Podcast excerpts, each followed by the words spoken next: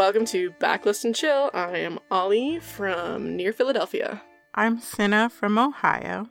and we are here today talking about Amelia Atwater Rhodes' The Kiesha'ra Volume 4 Wolf Cry. Yes, we are. We are almost done with season 6. We're so close. We just have one more and also the one that we're recording. We're so we're we're Yeah. God, the finish line. I can see it. More way more than halfway through. We're four fifths of the way through. So to celebrate, Ollie, what are you drinking? As usual, I am drinking absinthe. And once again, I managed to order groceries. so Congrats. Thank you, thank you. I've been able to feed myself for several weeks now. And uh, it's ginger ale and absinthe with a fuck ton of ice cubes, and it's very clinky. That sounds very good. Yeah.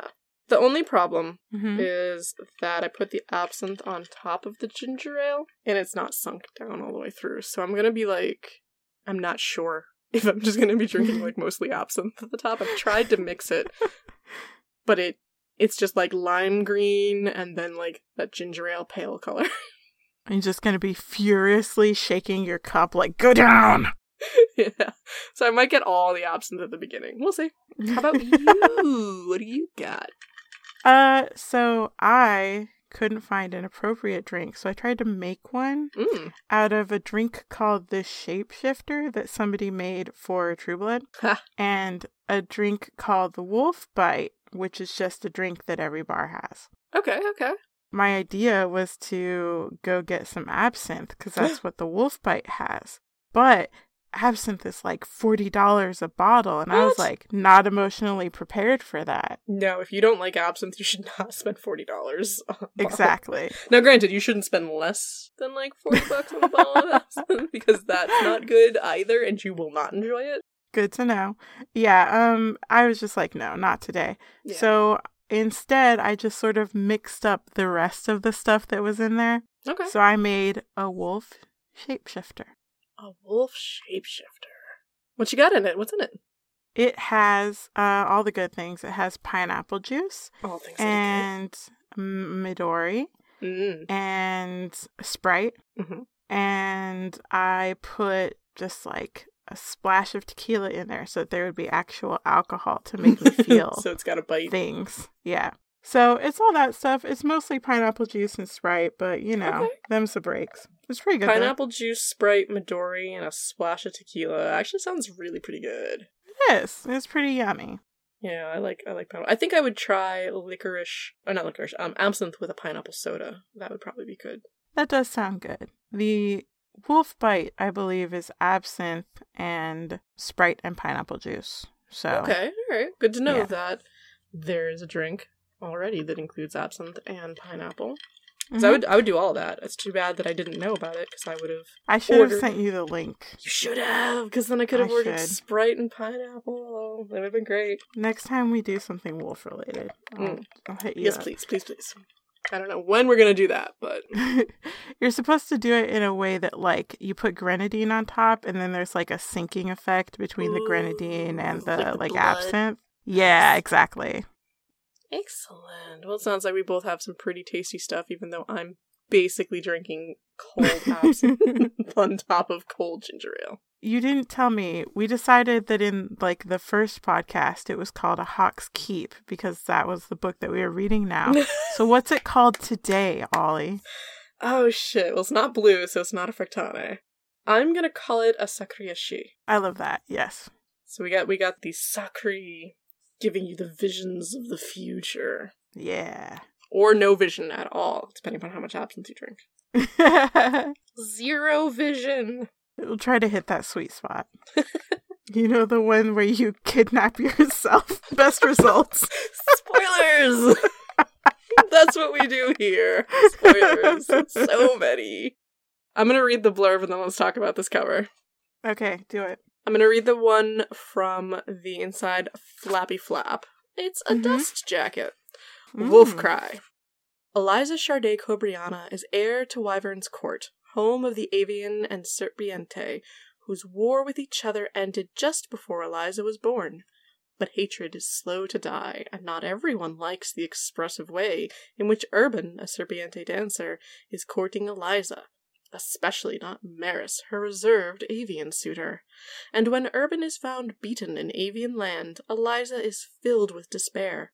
How can she be expected to lead a unified society if her people still cannot live peacefully together? Before Eliza can try to mend the rift in Wyvern's court, she is kidnapped by mercenaries, who take her deep into wolves' territory. As Wyvern Princess, all Eliza has ever wanted is to see a future where she can find love and take a mate without inciting another war. The time is now. She owes it to her people and to herself. With Wolfcry, Amelia Atwater Rhodes returns to the fascinating world of shapeshifters and weaves a powerful tale about love, duty, and the fate of Wyvern's court. Dun dun dun dun.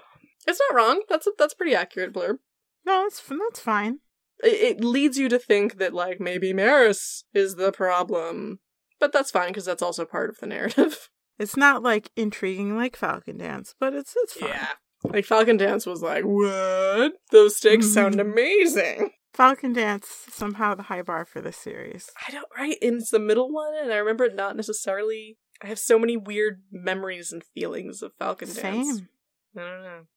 But um overall, so far this whole series maybe I, I can't remember fully, but I feel like this whole series has been pretty good about their blurbs.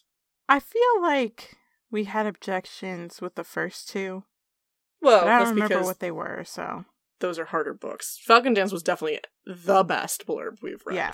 of all the things that we've ever read. mm-hmm, mm-hmm. Yeah, I would say not a bad blurb. Tells you what's on it. pass. You get to continue to the next grade. the next part is the cover. Aha, yes, let us speak about the cover. It's kind of hard to talk about it because it keeps it's so hard to see it all at fucking once. Oh shit, do you not have right cuz it's just the black um inner inner cover, right? I have the dust jacket, but it's so holographic that it's No. super difficult. That's what I'm saying is um uh so I have an advanced reader copy, not for Mhm. sale. And um that's what it tells me. I don't care. Uh the inner cover cuz I've got the dust jacket, which is weird, Mhm. right? Because it's just a paperback. I'm going to take you I'm going to snap a little picture for you because the inner bit is the cover. Oh, okay. So yours has it's like the demon in my view kind of deal. Yeah, yeah, yeah, yeah. Nice. I approve of that. Right, way better than these. Like, here's your gray book, that's so much easier to see. right? It's a it's a very detailed cover.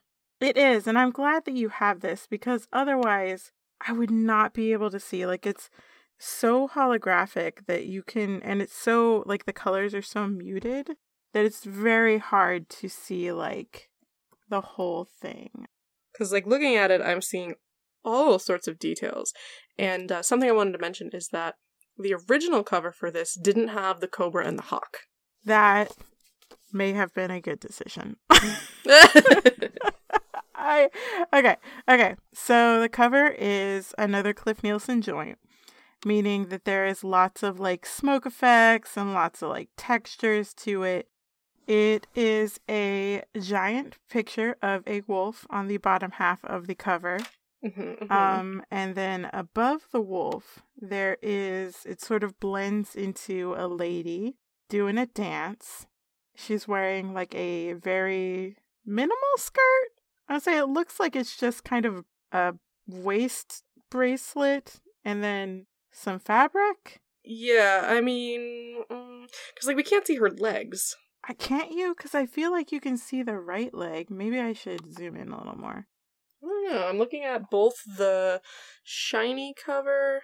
I guess Yeah. I guess that might be a skirt. It's hard to tell. Yeah. Anyway, she's wearing a skirt and it sort of blends into like the, you know, magic-y texture of the cover. And then she's also wearing like a it kind of looks like a red Sonja bikini. It does. It looks like it's made out of coins or something. It probably is. because exotic. Everything's fucking exotic. Right above her is a little like sigil thing that's probably meant to be the like writing that we've talked about. And then on either side of her is this one on the left side is like a white cobra. And on the right side is a hawk. And It's so bad. it's so it's they're very silly looking because the snake's just sort of there like ha and the hawk's just sort of there like mm. mer. But isn't that the avians of the serpiente? That's the serpiente are like ha and the hawks are like mer. Mm. oh, you're right. I'm wrong. This cover is perfectly representative of its contents. I think it is. I love this cover because it is like so obviously about shapeshifters. There's so much going on on it. Like the It is very reprint, busy. the reprint just hones in on the dancer and the colors around her. Oh. And I think that might be a better choice because, like, the wolf is taking up the entire bottom half of the cover. yeah, and the and wolf I'm is sorry. very faded and not not that great. No, and that wolf looks high as fuck. Like, Yeah. Listen, I'm not going to judge you, wolf, for your activities that you partake in. Look, But wolf, I get it. It's fucking cold out there today. but when you come into work, I'm going to need you to have your faculties. Hey, wolf. I'm gonna to let you go because you're way too fucking high all the time. Wolf, uh, your piss test came back. I. You're pregnant. That's why I don't have know how a dude wolf is pregnant, but it has nothing to do with your drug habits. It has everything to you with do with you being pregnant and us just not having the personnel to deal with that right now. I'm like, I'm sorry, but it's very obvious that your balls are right there because you just constantly lick them. That's listen, I didn't want to start and make this like a thing, Wolf, but listen, you just keep licking your balls in front of the customers. I've gotten So- so many complaints. So what I'm saying is, I know you used somebody else's pee. Which tells me a lot about you, Wolf, okay? and your wolf integrity. So you're gonna have to go now. uh anyway, there's also some forest textures and stuff, but the the bulk And there's some snaky like- textures. I always love the snaky textures. Yes, and I the thing that I like is the splash of color like right in the middle. Mm-hmm. And again, that's the thing that the reprint really hones in on. So I don't No, know. that sounds nice. I wish I, I wish I had that copy because it that sounds much brighter and much more like eye catching. It is. Um and as I as I alluded to earlier, if you have the holographic cover, it all just sort of meshes together into one big gray blob. Yeah, this is gray and not quite gold. It's just Yeah, it's I love the holographic idea, but the really the color in the middle with the dancer, which is probably meant to be Eliza, Yes. that pops. I- I feel like if you're going to do these holographic colors, like you really need to go hard on the color itself. The wolf is a mistake. Right. That wolf was a mistake. I will not hire a wolf again.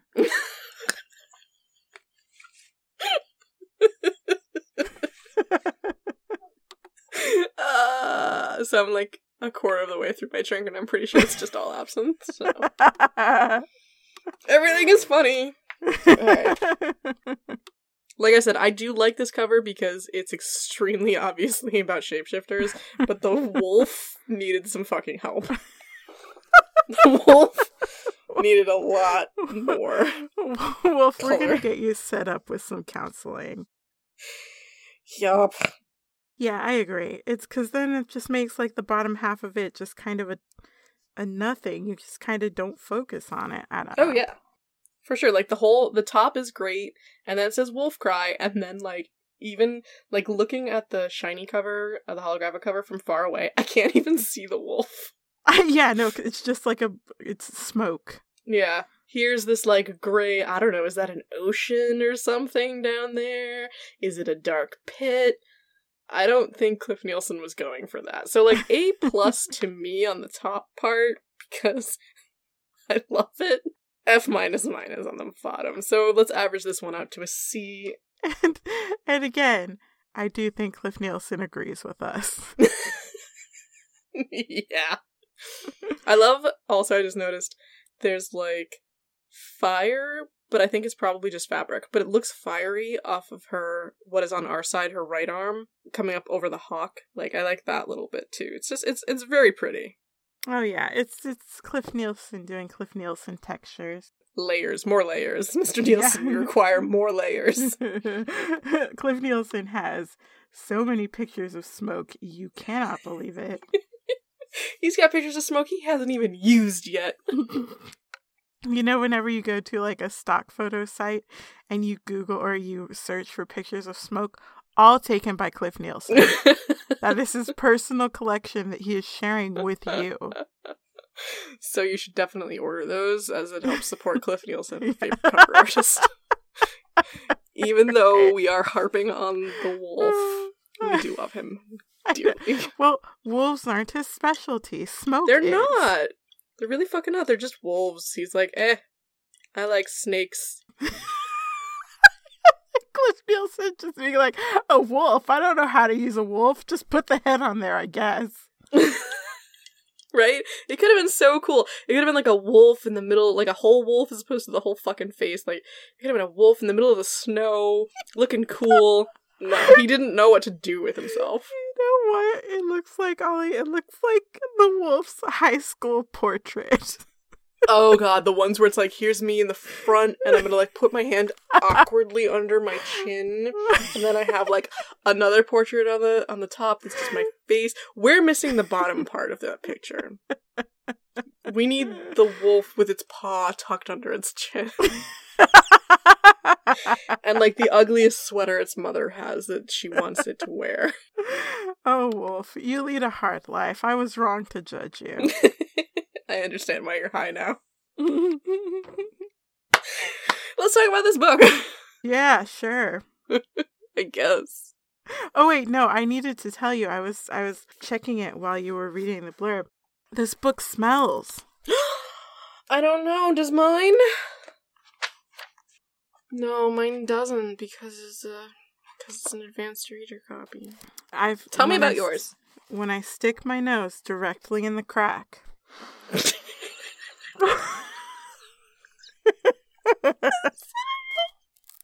like a wolf, you know. okay, okay, okay. So when you stick your nose,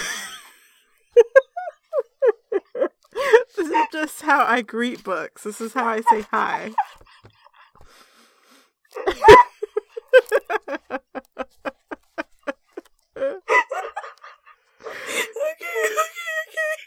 okay,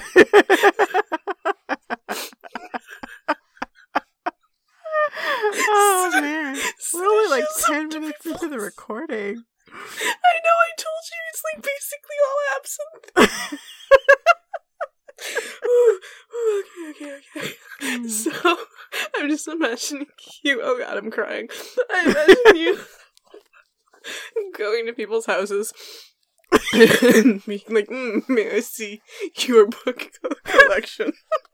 yes, which one is your favorite? And like cracking it open and being like, "I understand you now."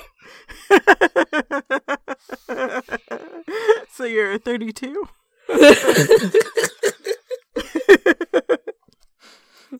Smells like you had asparagus last night. Oh, oh, my stomach hurts. It's great. It's a great way to All right, start. mine kind of smelled when I did that hole in the crack. Ew. But I told you that's what made me laugh. I hate you, but I love you. Anyway, anyway, um, it smells, but it doesn't smell like book. It smells it smell like? Um, like take the the chemical edge off of latex.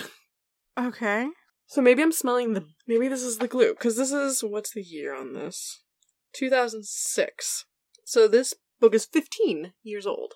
Oh, don't tell me that. 2006 was 15 years ago. Boo. 15 years. Remember on Twitter I was like, "Oh yes, obscure from from 20 to 15 years ago."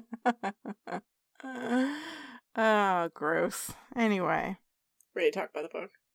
what I guess. I guess. Okay, so I want to I want to say a couple things. But first, and most importantly, Mhm. uh, I read this book over the past, like, so it's Thursday. We record on Thursday here.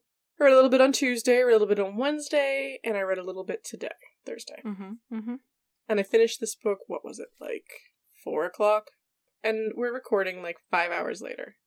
I am like Eliza herself with her Sakri, slowly losing all of the information that I gathered.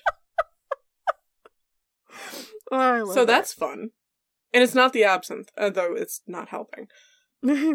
But like, I think two or three hours ago I messaged you being like, I don't know how you're managing to hold any of this. It's only been hours and I'm forgetting. No, and I I had a similar issue where I had a lot of feelings when I finished the book, and then two days later I'm like, what happened and why did I care? Like, I remember being real angry. I remember I had feelings. Don't know why. I had a lot of feelings. I have sixty-seven highlights. I must have cared something, Oh, holy shit. but you know, a few But what days. was it about? and- Who knows? I think a wolf. I think a wolf was in there. I think the wolf was high. Um. Hi. oh God. Okay. All right. Oh, and then the other thing that I need to say is a um a bit of transparency um from me on this book. Mm, mm-hmm. I don't know how much of it's my fault. I love that. like, listen, I may be kind of responsible for this. I don't know. I could be. It's very highly possible that I gave the author bad advice. I don't know. This was 15 years ago. I wasn't as aware of shit back then. Ollie's like, listen, you can't. That was a different person. You I can't mean, hold me responsible for this. no, you can, but I don't know what, if anything, I should be held responsible for. Do what do I need to apologize for? right. So, like, I'm not going to take full responsibility for it because I am not, in fact, the author. But, like, Falcon Dance, Wolf Cry, and Wyvern Hail, and then, like, some later stuff that uh, I'd helped with that got published later. I was very strongly involved in the Mhm. process. Like, to the point that I'm thanked in several of these. You are. I, w- I was literally looking at that. yeah, the last one was weird to me. I'm like, I don't remember that. You're like, wait, did I did I help with that one? Did I? That was the good one, so yes, I did. I wish I could claim that I helped. I don't remember. You're welcome, everybody. You're welcome for Falcon Dance. No, I don't know. I have no idea. Um, look, I have dissociative identity disorder. Half this shit is just like, I don't know. You know. Literally a different person, but if I did, I'm sorry. Are we gonna talk about Eliza? Oh, sure. I am Ollie. Eliza is named because I am Ollie. Mm-hmm. Um, that's that's the thing. That was she was named for me. I don't know anything more about that because I didn't like pry deeper on why did you name me uh, the the princess. I don't know. And like Betia is named after our friend Fenris, who is I think the person who yep the dedication Wolf Cry is dedicated to Bethany Fenris Hopkins for inspiring me to write about wolves. So Bethany, Betia, and uh, Ollie Eliza. There's also a bunch of people in like the fourth paragraph who are also characters in this book, like Oh yeah, and- like uh, Arcady. Ryan and Arkeet, and I don't think Fayed got in here, but yeah, a couple people down in there got got name dropped as minor characters. You know how weird it is to spend so much time on the den and then to sort of fall away and then to read this book and see Arkady in there and be like, I talked to that person. Yeah, exactly right. You're like, oh shit, I remember you, And that's a screen name that I recognize. right?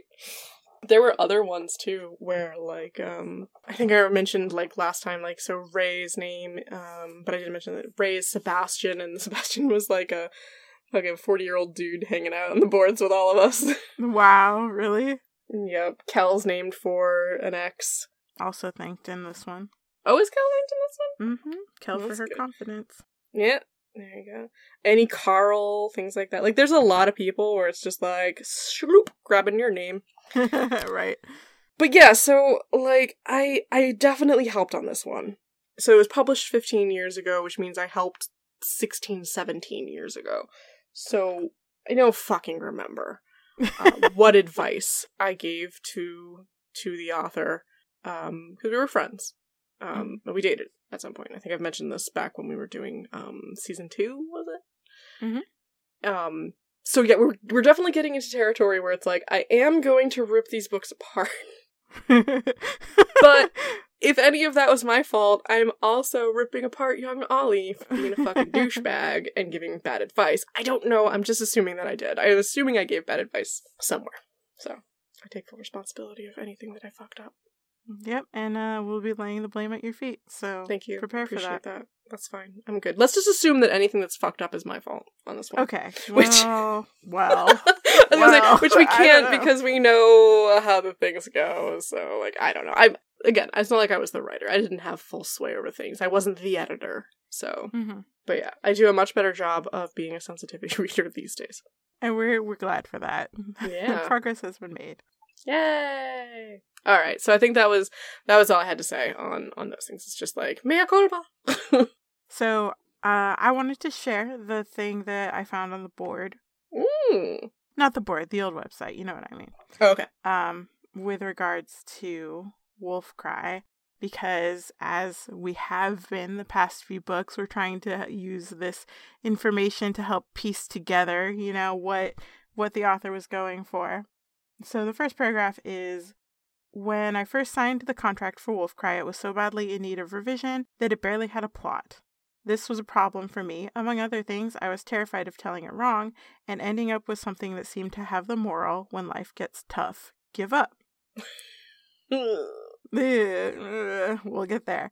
Um, but they go on to say that Wolf Cry. was written during a really tough time in college when they ended up dropping out for medical and personal issues. But that beyond being about Wyvern's Court and politics and Eliza, Wolf Cry is about struggle. It's not meant to be a political statement, Uh, though some of its themes make it easily translated that way. Yes, I am from Massachusetts, and yes, I am very happy with my legislature, but that's not the point that I wanted to make with this book. AKA, I get it that it's a gay book. That's that's what's the thing to me. Like I realized that back in 2006, like this was a big deal because there were not very many gay YA fantasy Yeah. books. No, for sure. I feel like that is not the political thing you should be worried about talking about. But anyway, But we will get there. we will. Um, Wolf Cry is about expectations. It is about coming to terms with yourself and the path that you need to take, even when that path is different from the one everyone thinks you should follow, even when it's different from the one you always thought that you would tread. And I get that. Like, we're going to talk about the ways in which this book fails its premise. Um, it, it fails itself. It fails its characters. Yes, well, we'll talk about how this book fails.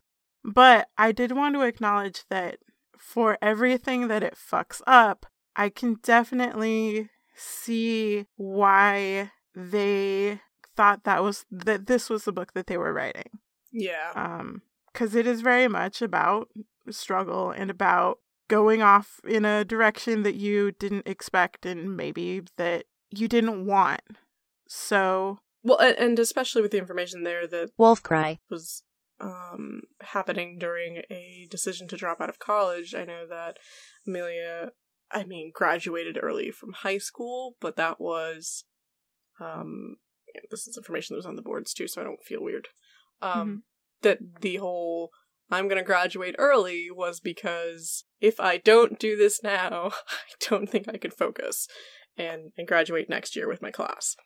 So there was this kind of like, oh, okay, you graduated early. Wow, super dedicated. It's like, no, no, no, no, this is hard and tough for me.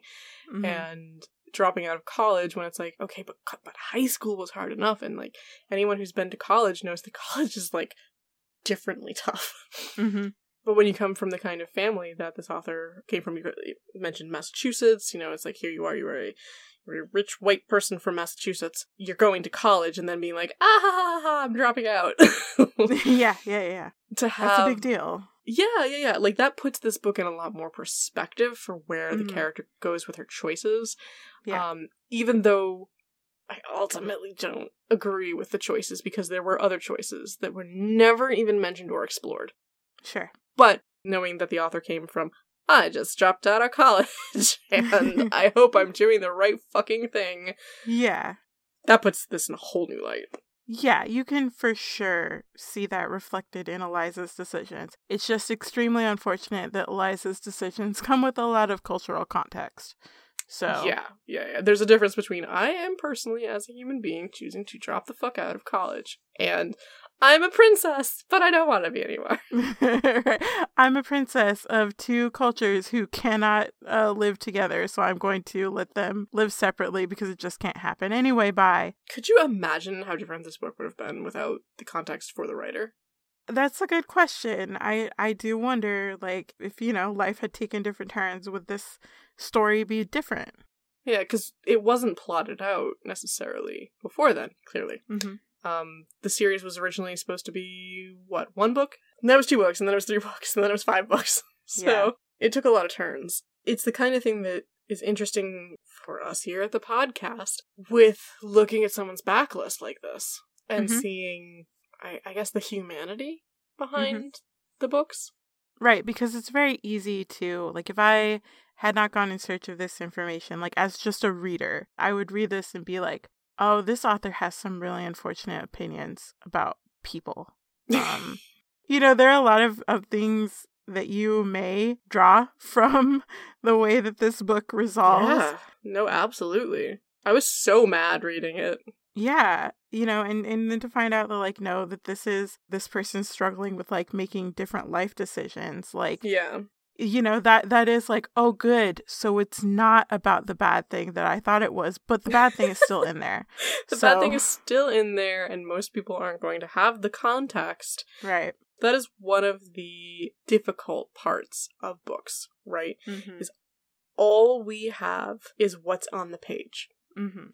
And when you have any background on an author, you might go, oh, well, he was really struggling with the death of a child at this Mhm. point. So, you know, that's why it's about this, that, or the other thing. This isn't making a comment on society. This is making a comment on grief of parents. And you're like, cool. But in the book, I didn't know that.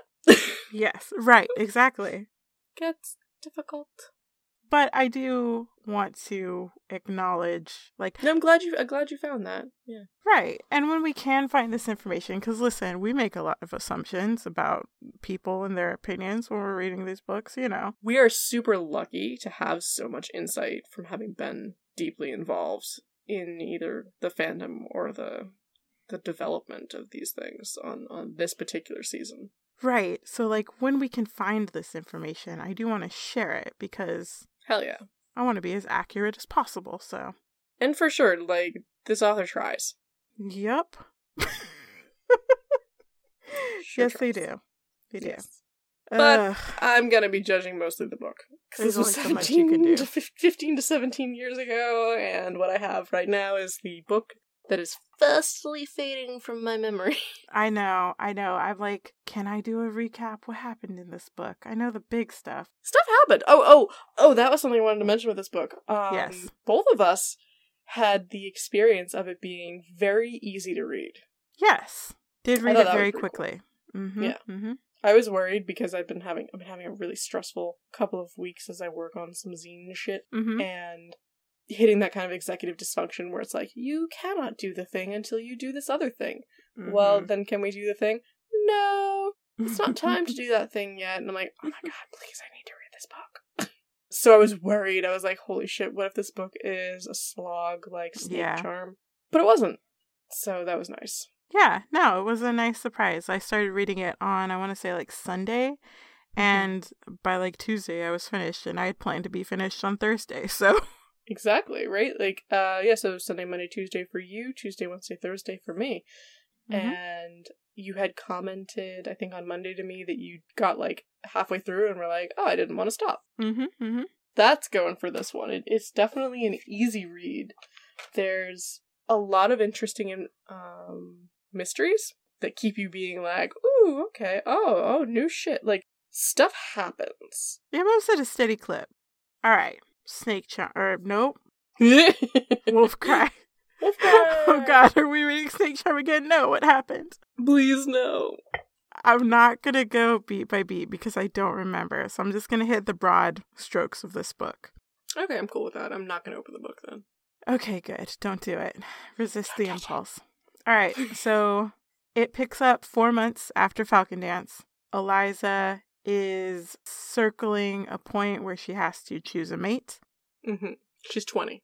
Yes, she's getting to the ripe old fucking age of 20. People are getting Well, how, impatient. how old was Danica? Do we remember? Was she like 19. 18, 19? Oh my 19. god, she feels so much younger than Danica. I, I can see that. So she's she's getting up there in years. Who knows when she might die? She needs to produce an heir, Make baby. continue the species, etc. Continue the monarchy, really. That's the important part. Yeah. Yeah. So Eliza has two suitors. She has a snake named Urban and a bird named Maris. they might as well be the only fucking suitors in existence.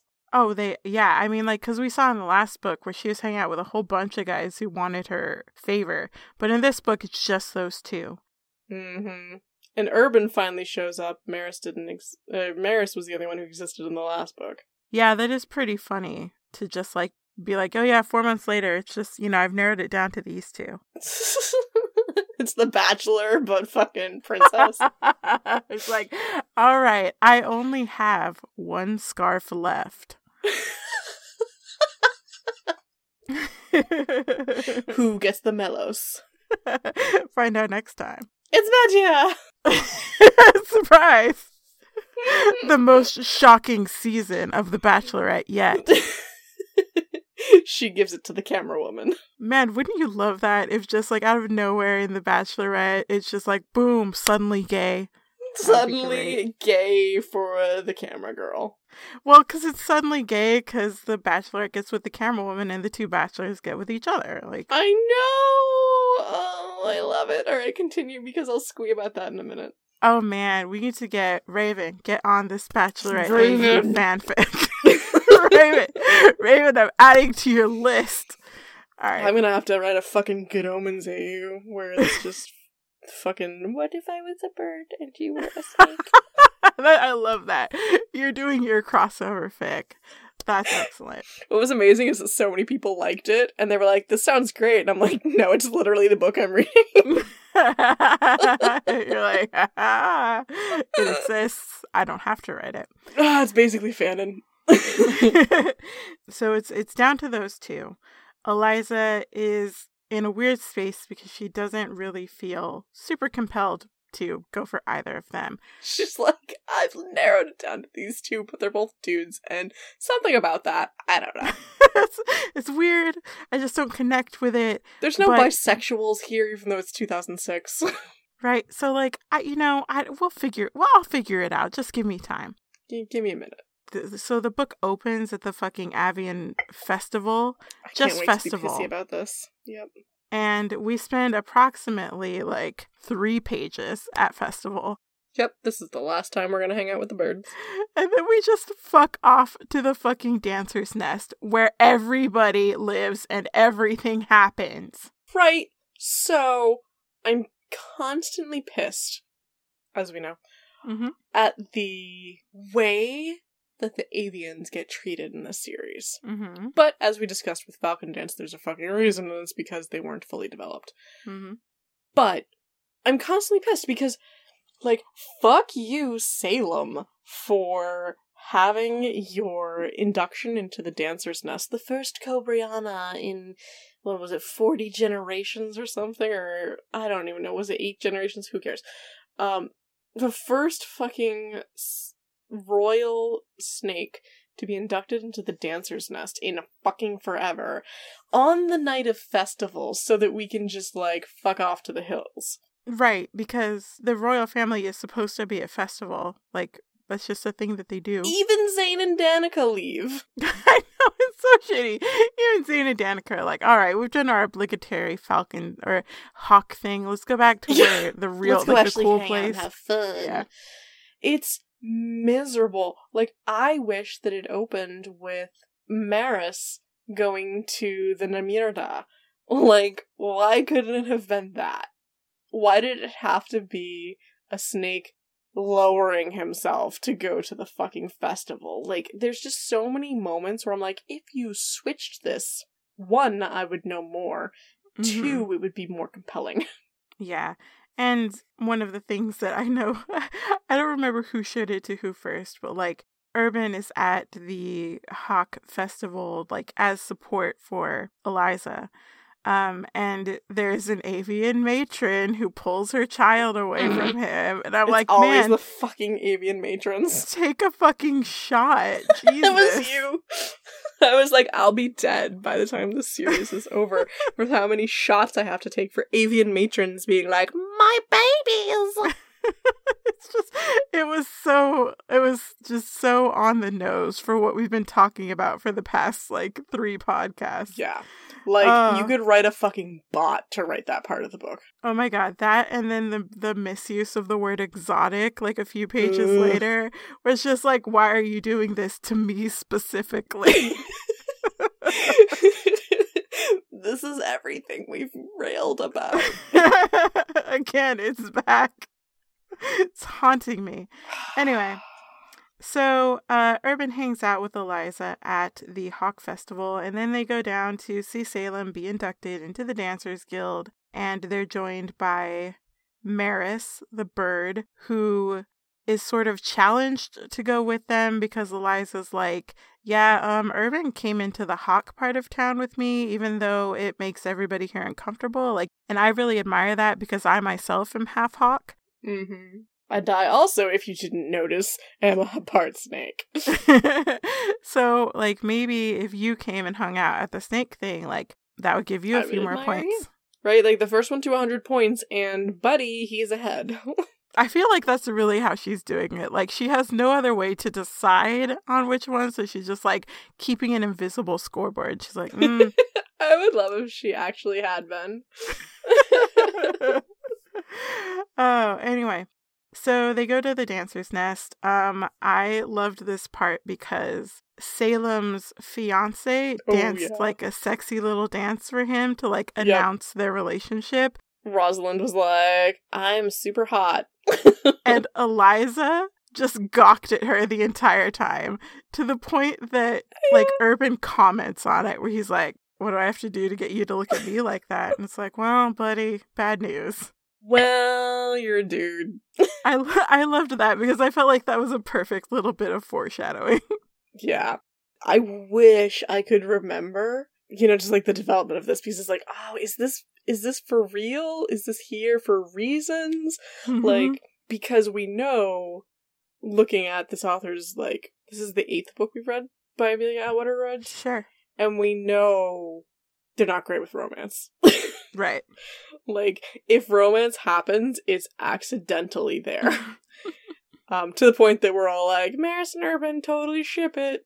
right. and it's like, because you put all the beats in.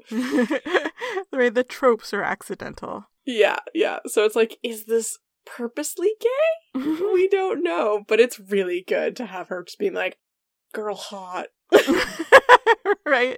Uh, wish somebody would sexy dance for me.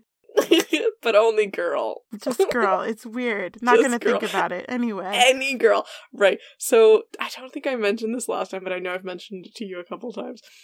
I want nothing more having started, you know, having started reading the series and then reading Falcon Notes. I just wanted Eliza to be the fucking heiress or opera singer or whatever it is who like seduced men's ladies. So just like seducing uh, um, Julie d'Aubigny. Yes, thank you, thank you, thank you. So it's like seducing all of the the avian ladies away from their Yes. Alistairs and like having to fucking duel challenging them. guys to duels. Yes. Yes. I I would have that. loved that for Eliza if she was just like, I'm so sexy, but goddamn these fucking avian ladies. Mm.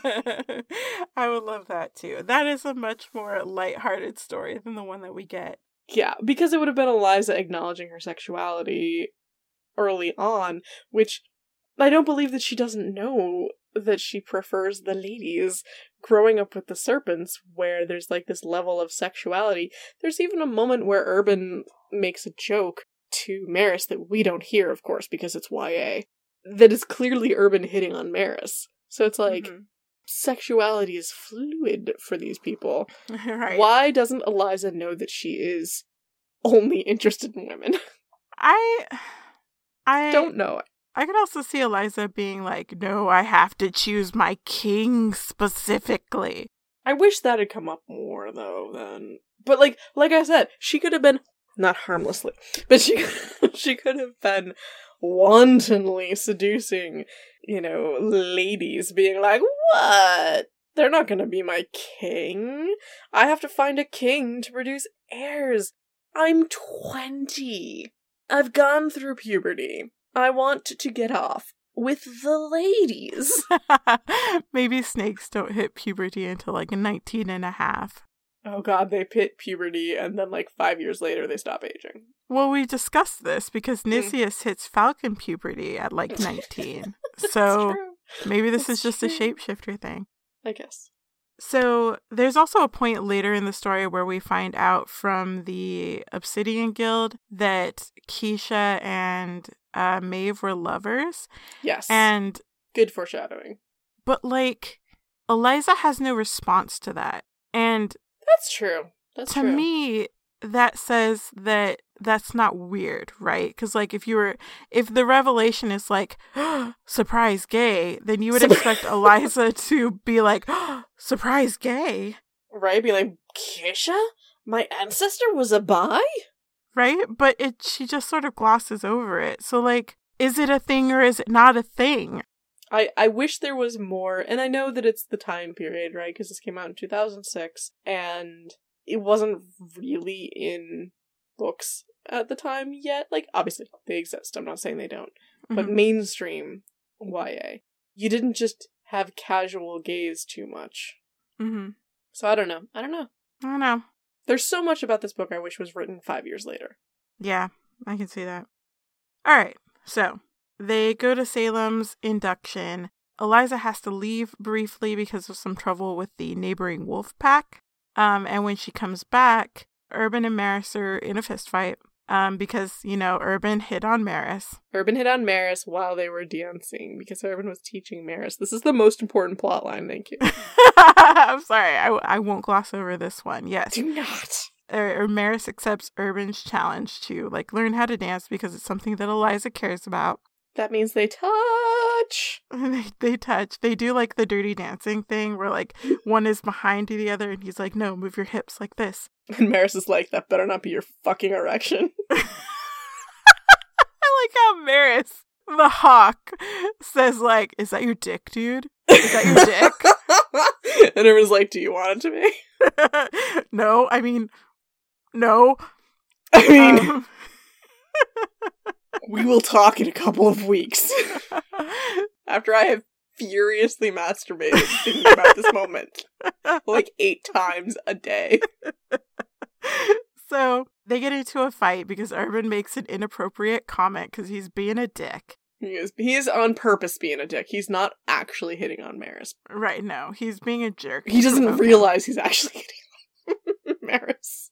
We also have to differentiate this from all of the times that snakes say inappropriate things not on purpose, but still inappropriately. Yeah, it's weird. They know what's inappropriate, but like sometimes they mean it. And Maris Yeah. is like, mm, no, I'm just being a dick because he's a bird. Right. So they get into a fight. It's a big scene because Civ has also come down to the dancers' hall and her Alistair is there and he's like very uptight and not okay with this display. Okay, which is the weirdest fucking thing to me? Mm-hmm.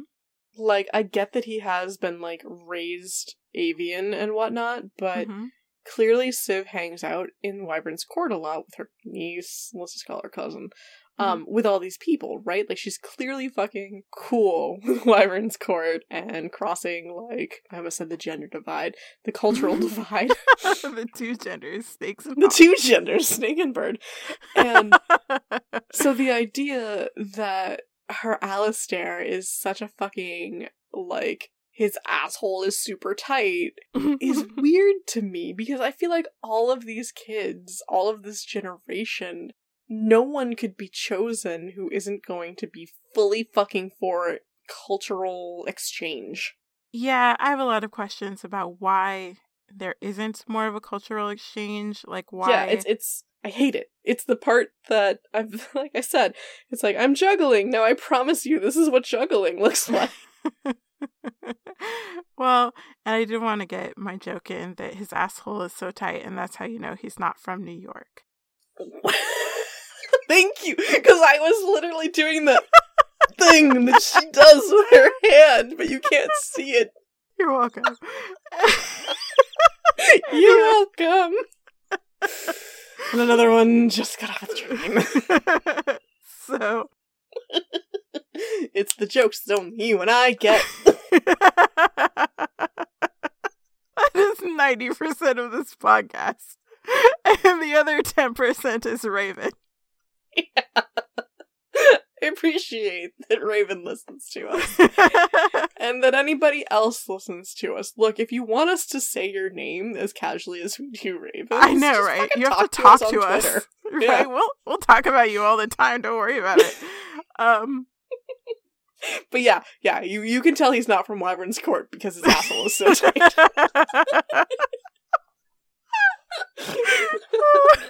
so, oh.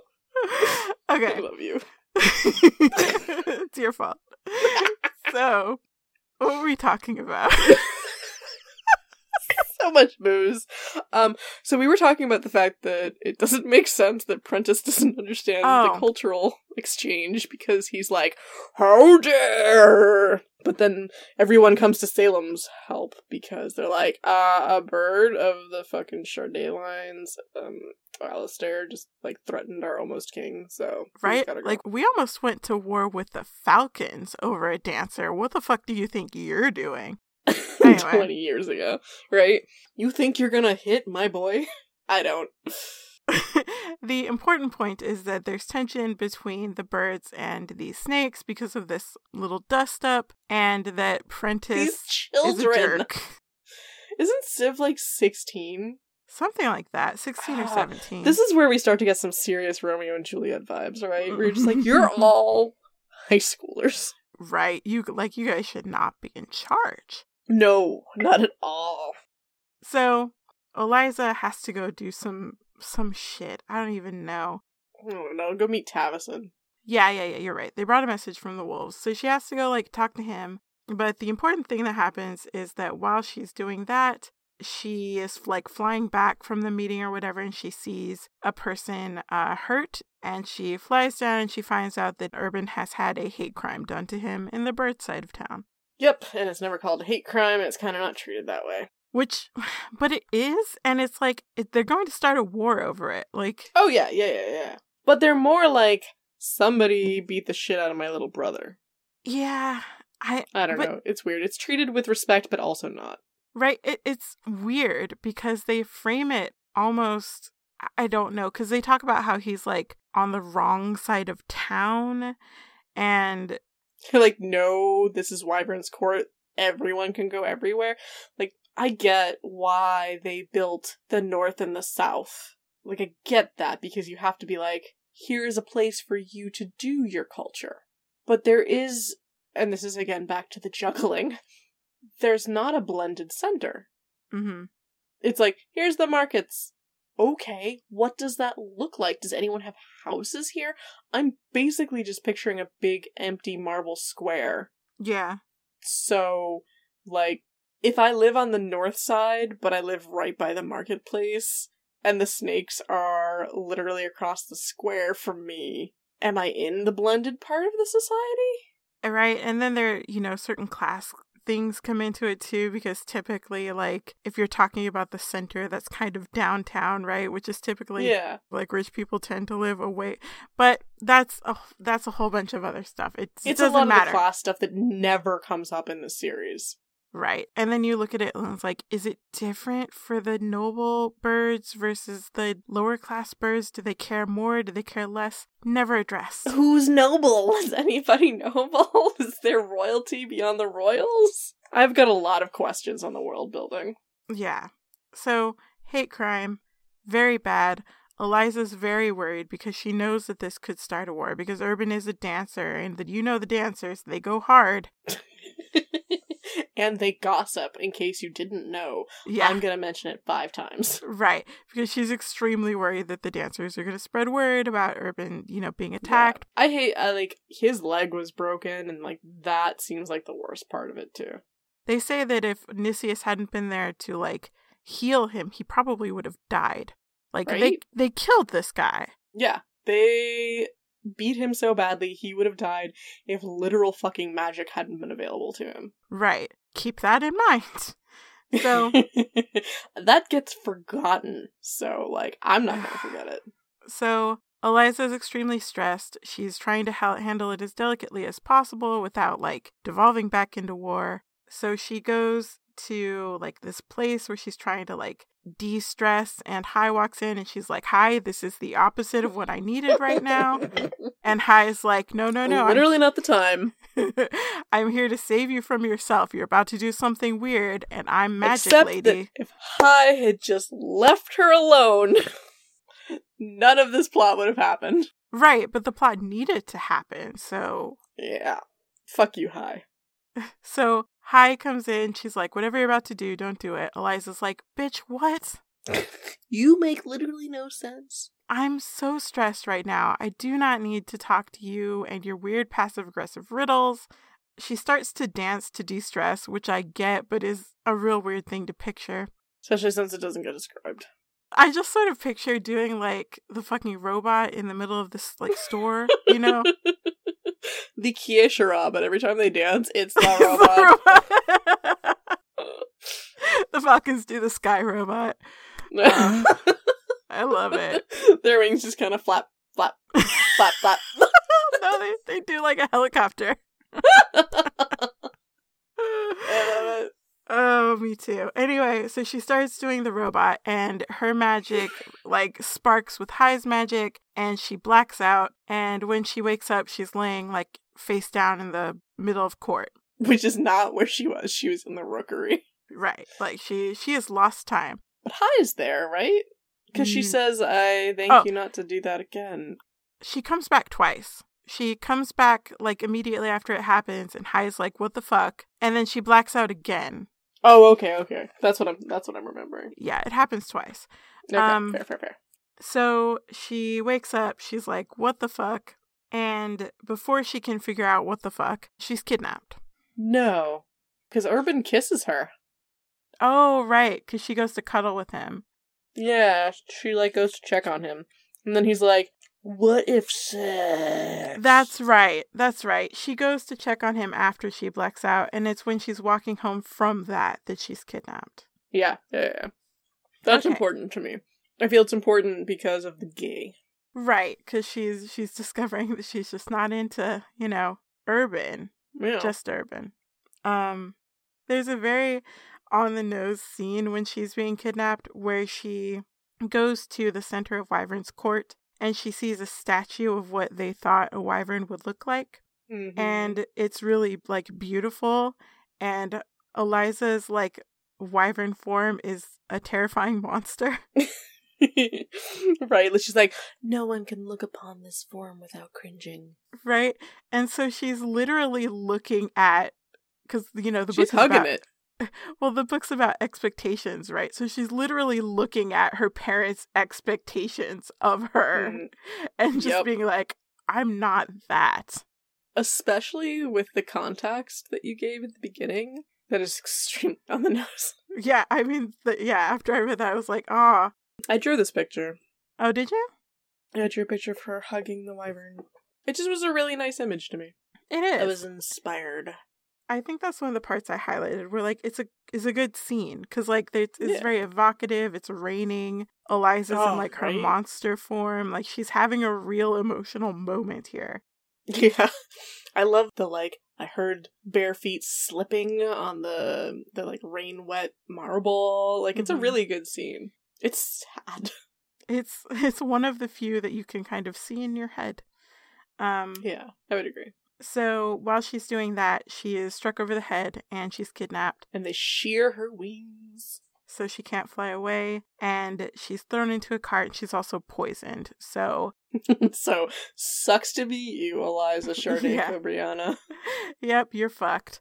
Uh, so weeks pass. She's in this drugged haze. She keeps waking up and trying to argue with the person who kidnapped her to get them to let her go. She eventually realizes that it's the lion, uh, the mercenary group who were in her town before. Delivering that their wolf message. Oh, right. Her parents had like run off to go try to help Kalisa, the wolf uh, Right. alpha of the nearby Vahamil, I think it was. Uh, yeah, that sounds right. They were like, uh, we're leaving you in charge of the house. Please don't throw a party. She's like, I won't. Instead, I'll get kidnapped by myself. I guess. Yeah. I'll just leave the door front the front door open and I'll go. Gotta piss off. Bye. So she's drugged and dragged away for weeks until the mercenaries are intercepted by a local wolf pack who are angry at them for hunting on their territory. And Eliza escapes and she sort of runs in a, a drugged haze until she is uh, rescued by a wolf. Where she was like, I woke up and there was a wolf there, and I realized if that wolf had not been there, I'd have fucking frozen to death. Right. And she also quickly realizes that the wolf is a shapeshifter because it like listens to her and stuff. yeah, she's like, I can feel the humanity in this, this shapeshifter. I'm pretty sure they're human. Uh, the wolf takes her to the wolf's tribe where they sort of take her in and sort of help her recover a little bit. And she finds out that these are the Frectane people who are a wolf tribe that she's heard of that's like really far away from Wyvern's Court. Yeah, like she's used to the Vahamil with Kalisa, but these people are way more north. Right, way more north. It's very cold. There's snow everywhere. Like, it's not a, a place that Eliza's prepared to be. The mother and the brother of the wolf who saved her take her in and sort of try to get her a little healthier, but uh, she comes into conflict with the not leader at that point, but like the son of the leader at that Mhm. time. Velio.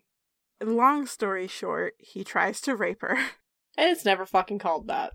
nope, even though she's not the only one. And it's never fucking called that for her either.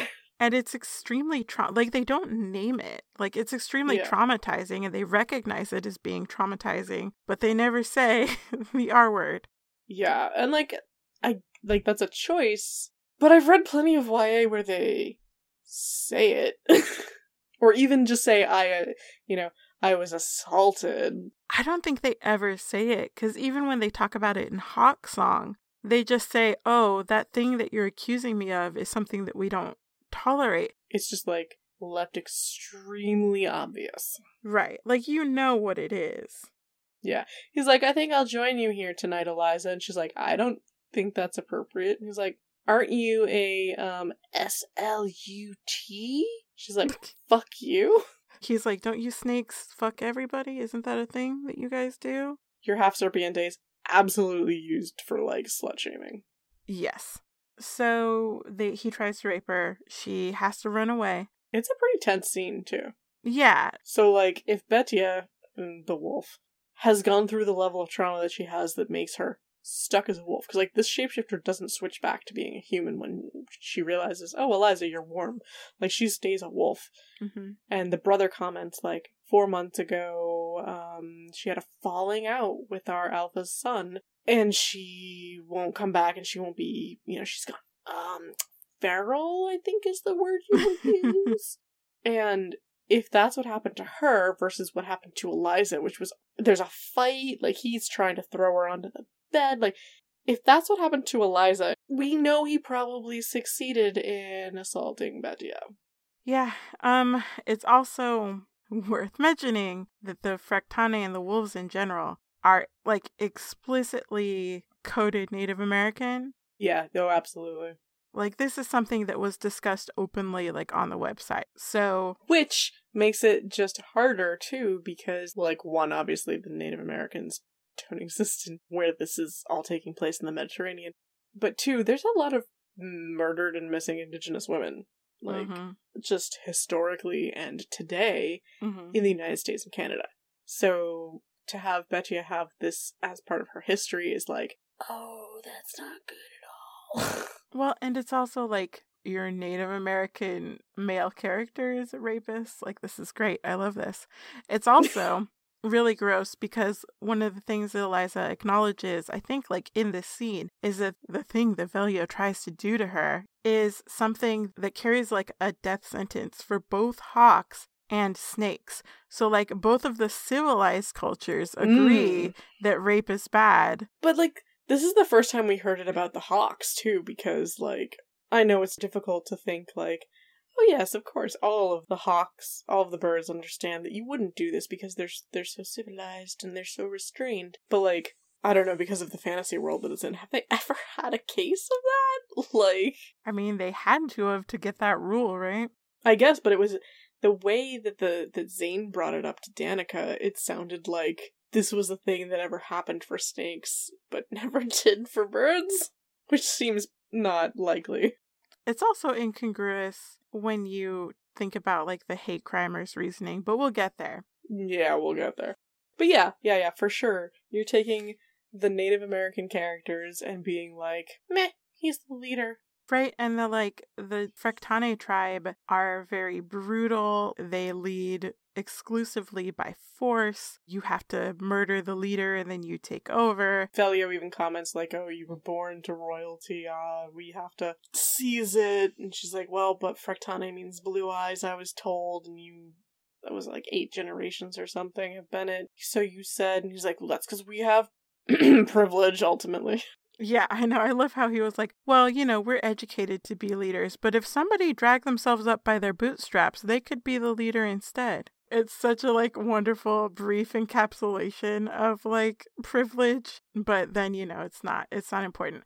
The the Nope. important thing is that the Frectane leader is bad. Bad, bad, bad, bad, bad. Oh, also worth mentioning is that we get a cameo from Lameda. Oh, I'm so glad you picked that up. I know that was a big deal before the books came out of like, oh, you guys are going to get a cameo from a Den of Shadows character in Wolfcry. It doesn't matter. It's literally nothing. There's a cook. Her name is Lameda. They don't ever say that she's Ather, but she's Ather. Yeah, from the first book, In the Forest of the Night, the vampire. Whoopity doo! She was a wolf shapeshifter once upon a time. Right? And I think it's literally something that, like, after the book came out, people were like, what was the cameo? Like, who? Right, if you had said this is Ather, then people would be like, holy shit! Right. But you used a different fucking name, so. It's like, where's my Easter egg? Anyway. Where's my Easter egg?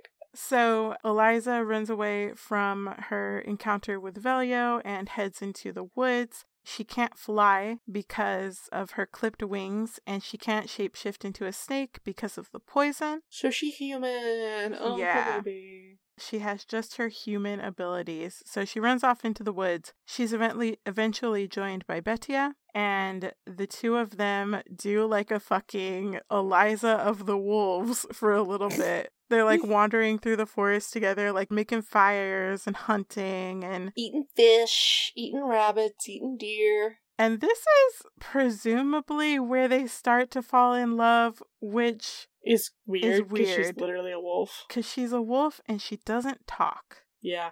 I love, I'm being sarcastic, that your love interest doesn't talk and the protagonist gets to just fucking talk the whole time and be like, gosh, super love and people just fucking listen to me. I have some feelings about this. I don't like it. it's just so like once again our love is in montage right because it's just a lot of eliza being like oh and then i told betia about all of my troubles at wyvern's court and i told betia about you know blah blah blah blah blah blah blah and then betia is just like there like bringing her wolf. fish and you know wagging her tail and not Like, you fell in love with your pet. she's your pet. You love that she's your dog. It is. It's very strange. You know, eventually Betia does turn human and they do spend some time interacting Because like Eliza's that. so sick with poison from running for like 14 days. Like she says, it must have been a fortnight. And I'm like, how did you not fucking pass? Like, how did this not happen on day three? Right. Like she she makes it a really long time while being poisoned.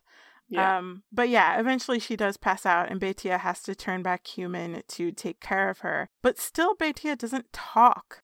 it, it doesn't make any sense. I wish, like, I know that there's a comment about, oh yeah, sometimes when they're when they go feral and they do manage to get back, you know, some of them never regain human speech, and I'm like, I don't love it.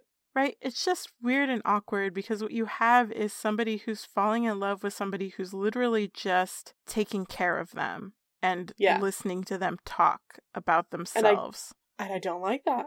I don't like it at all. She's a sexy lamp who can take care of you. Like, you're falling in love with someone who's a caretaker, hmm and you're trauma bonding. And you know that that has slowly but surely become my least favorite fucking trope. yeah, and they go to some lengths to try to make that not the case, right? Because like as they spend time together, like they they cuddle a lot, like they dance together. When they get back to Wyvern's court, like Betia shows her ability to like hang out with both the snakes and the hawks and because, of course, she is not herself a snake or a hawk, so why would she have any of their prejudices? Right. And there's explicit attention drawn to the fact that Betia doesn't care that Eliza is a wyvern and that she's like the princess. It's like the, oh, you don't have any expectations of me. So she's Yeah. trying to make this relationship work, but it's just because Betia is so, What did you call her? A broken pixie dream girl? yeah. There's some really gross stuff where Eliza calls her like a forest spirit. And it's like, no, Oh. She's just like you. She's a human being, Eliza. Like, yeah, she went through some trauma that you won't fucking call sexual assault. Thanks. right. She even at one point, like when she's human again and before she gets sick, Eliza gets sick from the poison, she's like, Your mom and your brother really miss you. Maybe you should go back. And I'm like, Holy fuck. fuck you. Fuck you. And you're like, Family's the most important thing. Like, fuck you. Well, and eventually she's, by this point, she's put together that she was raped. Like, she's like, this Yeah. is probably what happened to you. Like, you fell out this is probably what happened, but I'm still going to encourage you to return to the Rectane tribe. Right. And eventually, Eliza takes on caring about Betia's trauma, like because at the very end they get a confrontation with Velio where Eliza like threatens to murder him if he touches her girl. So like there's some reciprocation there. Yeah. But like otherwise it's just a lot of Betia. Being there for Eliza Yeah. and Eliza's goals and Eliza's future and what the fuck is Betia's what are Betia's goals? What did Betia want to do? Stay with we Eliza. know from the brother, you know, to make sure that Betia can talk to Eliza in her language, um, that she previously had been the one who had learned Wyvern's court's language. hmm From who? I don't know. but like that she taught him all of the language that he knows because the Frectane or someone from our tribe knows each of the areas' language. That's a good idea. But Betia was the one who previously knew it, and she had been teaching her brother everything that he knows that Eliza Mhm. talks to him about. But like, what are her goals? She clearly had. She's smart. What does she want out of her life? And yet, instead, she's just cast as this character who just supports Eliza's choices. Yeah. The only information that we get about Betia as like a person, like as her interest, is the stuff that we're told about her at her tribe. And that Yeah. makes her sound like super cool. Like she's the best hunter, she's a good leader, like she's good with languages. Like those are all the reasons that Frectane chose her to be his mate. But Yeah. it's never that important, you know? Yeah. I I know I messaged you at one point about the ending where she's like, um, you know, I just feel it in my gut, blah blah blah, it's in my heart. eh." And I'm like, no, communication. Mm-hmm. Communication is sexy. Talk about your feelings. Don't just be like, in my heart I knew. Like Right. Betty's whole thing about, oh, words fade. I'm like, no, fuck off. Talk. Yeah. Please. That is why even though I I understand what she's going for with this relationship and I can see the parts where like she's trying to make it work, it doesn't work for me. No. Even though I do think some of the scenes that they have together are sweet. They absolutely have some super sweet scenes together that are some of the most sweet Mm-hmm. in the whole series. Yes. But again, trauma bonding, not Mhm. great. I cannot condone the way that this plot goes. They've known each other for a month at most. Yeah, they have not been together long before they mate for life. So. Yeah. And I'm like, I don't agree with this.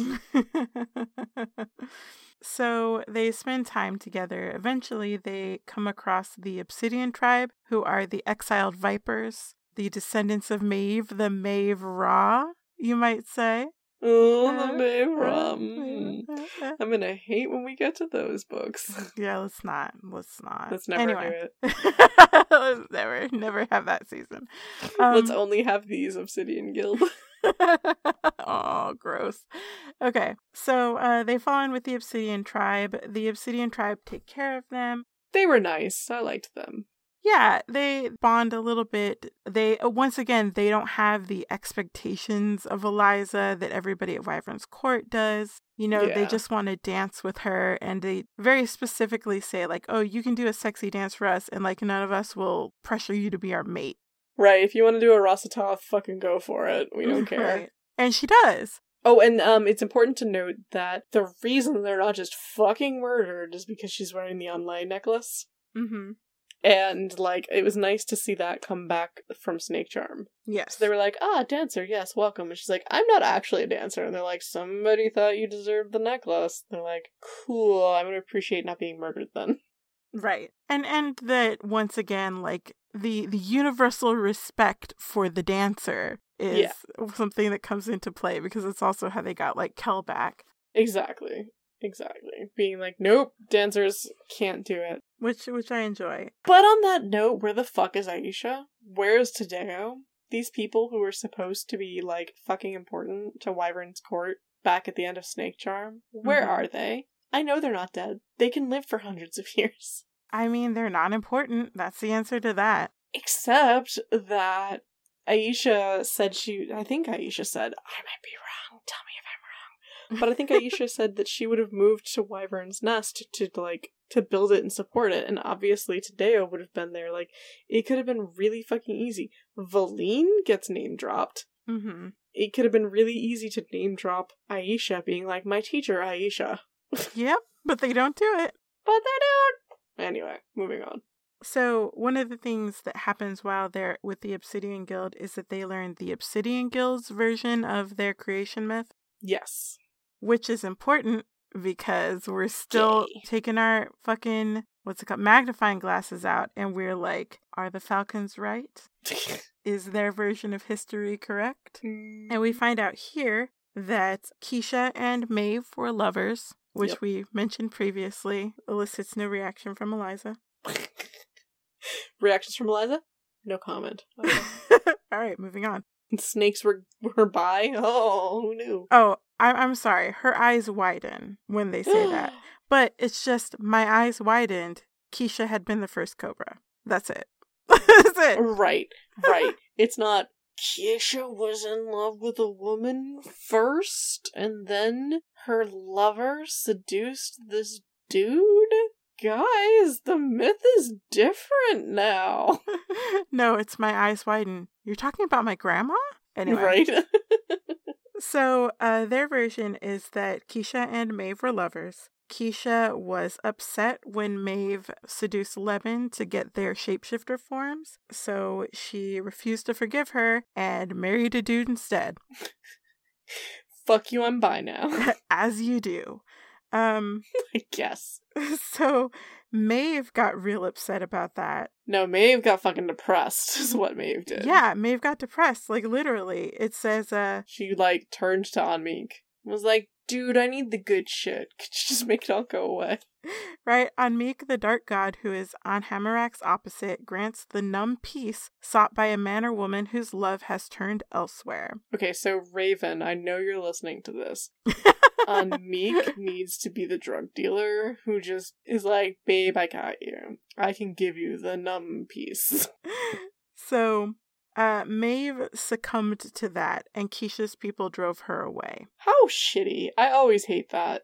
Well, so the thing is, once again, we're back to was it the snake's fault? The snakes drove Maeve away, knowing that Maeve was the one who kept the balance between Ahnmik and Anhamirak, and they drove her away, which feeds into the Falcon's perception of them as not capable or of understanding like their own powers, right? I guess. It it seems really interesting, and I know that like the snakes treat it like fact, right? Mm-hmm. So I just wish there was more information. Because if she was balance, if she was balance, why would you force balance away? And why wouldn't you be like talking about that shit? Right. Why wouldn't there be some scholar who was like because all right, so mm, back to the fucking hawks versus the the snakes, right? I know I always call them hawks, even though they're avians. um, Valine, who was like, "Oh, it seems like the seal of Alistair and the Onlay are very similar," and Nicola was like, "Get the fuck out!" No, like literally, you're fucking banished. It's always that way, right? There's never a fucking snake who was like, "So I think we need to work on balancing." Because Kiesha and her people pushed Maeve out Mm-hmm. how come there's not a snake who's like Valine, who is like been pushed out by the Cobriana? Uh, because the snakes don't do anything wrong. Never do anything wrong. but for me, this is a situation of like, this is what the author is telling us, right? Like, these are the, the tidbits that the author is giving us. And oh, look at that. They line up with the Falcon's version of history. Which is I hate the word bad. of God so much this is bad. in this series. Yeah, the word of God is 100% the problem. Anyway, Mm-hmm. Mm-hmm. Mm-hmm. So they uh, are chased by the lions out of the obsidian camp. So they go back on the run, go back to doing their hatchet routine until they finally get taken in by the Vel. Vahamil. Vahamil? yeah, but Betty is like, shit, Velio's here, I gotta go. Yeah. Betia fucks off because Velio has also made it to the Vah- uh, Bahamut. Vahamil. Yeah, the thing you said. So they send a messenger back to Wyvern's court so that they can get Eliza because by this time Eliza has worked the poison out of her system. So she gets her snake form back in a very anticlimactic. Oh, I got my snake form back. oh my god. She's like at Obsidian and she's like, my snake form returned, but not my bird. I was sad. Right, because she spent like a lot of time angsting about whether or not she was going to have either form. Yeah. She knew she was not going to have the hawk. Right, and she's like, "Am I going to be a snake? What if I can't be either?" And I'm even What less if my privilege is completely removed? right. I'm even less qualified to rule over the birds and snakes. And then she's like, "Oh, by the way, my snake came back." Because of course the snake is the only thing that fucking matters. So they send a messenger, and while she's there, she finds out that everybody at Wyvern's court thinks she ran away because they found a note saying she ran away. she was like, "Don't fucking follow me, peace." Yep, I'm I'm going. So she goes back to Wyvern's court and she finds like stuff is it's not in great shape. Mm. Wait, I did want to mention that it was a really weird scene to me. That Danica like flies up to see her and is literally there for five minutes. Oh yeah, I know. They're like, Danica, no, we need you back at Wyvern's court. And she's like, uh, uh fine. Yeah, where she's like, I just needed to make sure it was really you and you were here and blah blah blah. And I'm like, you literally like, hello daughter, hug, and then leave. This is super awkward. I know. Why did you bother at all?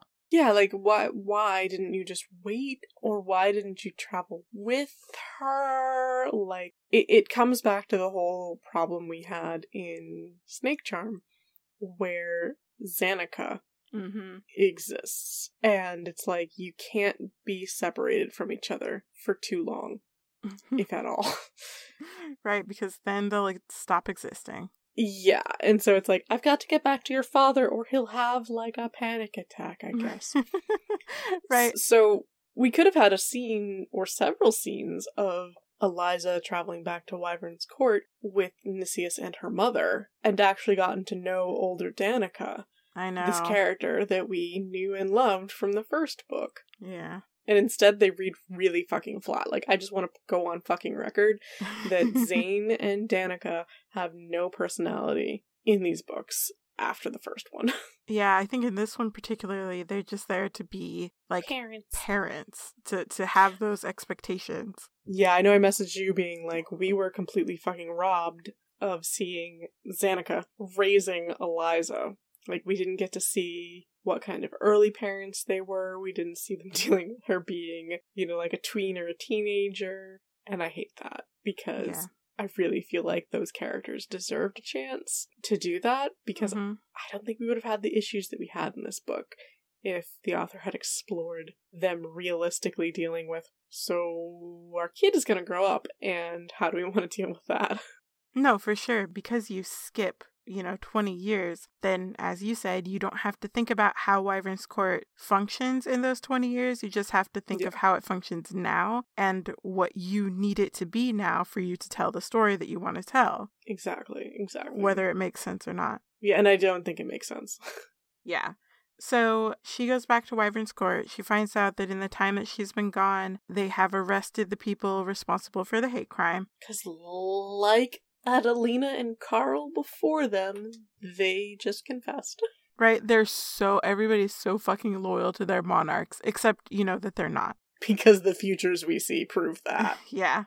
So uh, Danica is basically assigned them to community service, which is a questionable decision. bull fucking shit Yeah. And in the time that they've been gone, returning to the important subplot, Maris has been kicked out of his house for being gay. I mean, um, friends with a serpent. it's literally, it's so, it's such a fucking allegory. It is. It's the best fucking plot in this whole series. It is. He's been kicked out of his house for being friends with a serpent and spending time at the dancer's nest. They're like, "You're gay, and no girl is gonna want to marry you." And he's like, Maybe I don't want to marry a girl, mom. "I don't want to date girls. I want to suck Urban's cock." no, he doesn't. He's too chaste for that. He's like, "I want to dance with Urban." I want to hold his hand. oh, I want to walk with him in the moonlight and write him poetry. I'm like, I love you, You're small child. You're so good. right.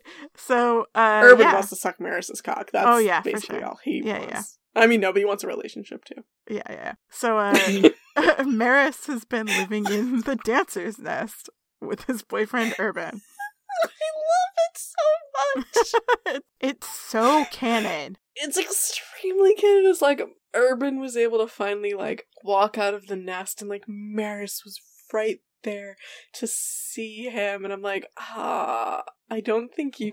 I think you're skipping the part Maris and Urban where Maris was definitely there, like gently dabbing your forehead with a damp cloth while you sat through the worst of the pain, and he Right? sang you songs from the northern hills, and I'm like, you're so in love.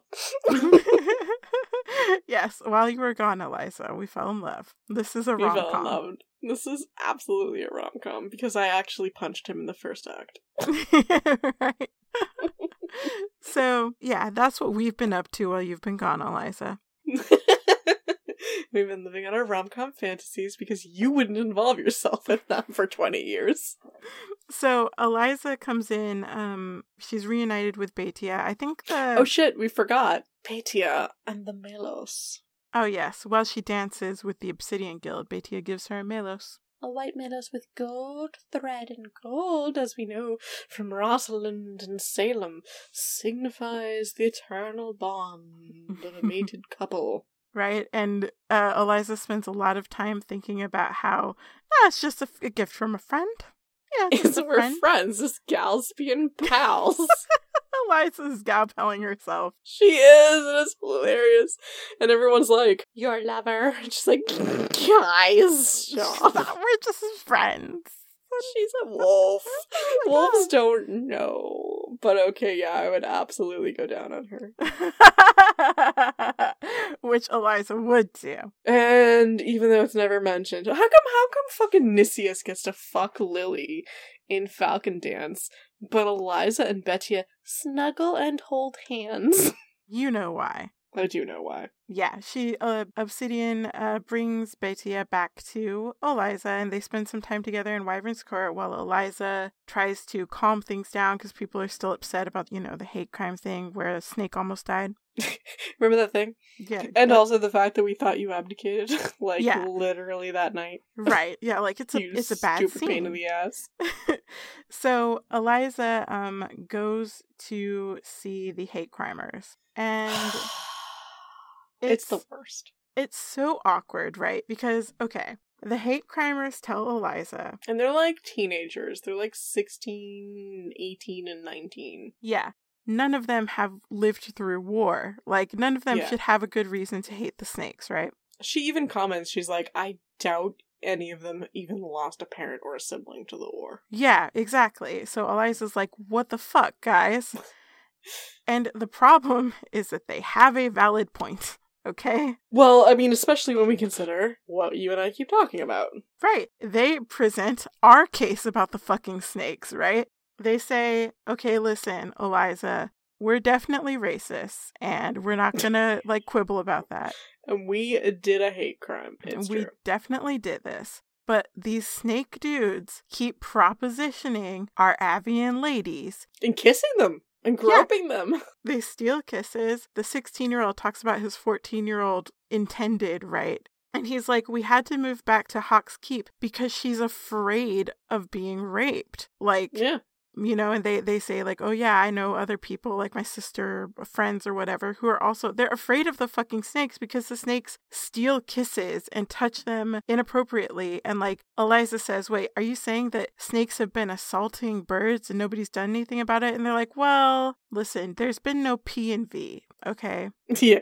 Yeah. And we know snakes only consider PIV to be the thing that needs consent. Everything else seems to be on the table. right but their point is that like our girlfriends and sisters and moms because we're doing that it's very gendered Oh, yeah, it's only the ladies. Even though Aisha was the one who was super sexualized in Snakecharm. Right.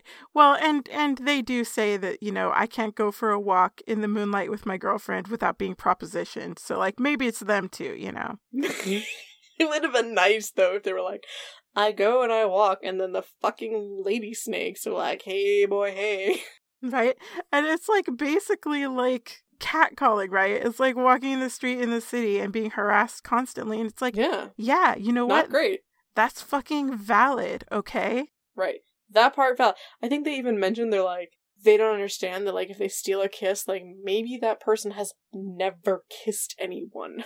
And that's that's part of the problem, right? Because like here we have somebody making a criticism of the snakes for the first fucking time. And it's the fucking hate crime group. And it's the fucking hate crime group who almost murdered a dude for no reason. For being on the wrong side of town. Yeah, they say like there's one part of Wyvern's court where we don't have to deal with harassment and we're gonna basically like beat up any snake who gets into our safe space, right? So like it's it is definitely a hate crime. Like Urban wasn't doing anything. He was just walking. He was going to No. apologize to Maris. I know because he loves him. He was literally on his way to Maris's house and got was like, I thought I knew where he lived, but yeah. I was clearly wrong, and then they jumped me. He's like, I'm just here to see my boyfriend.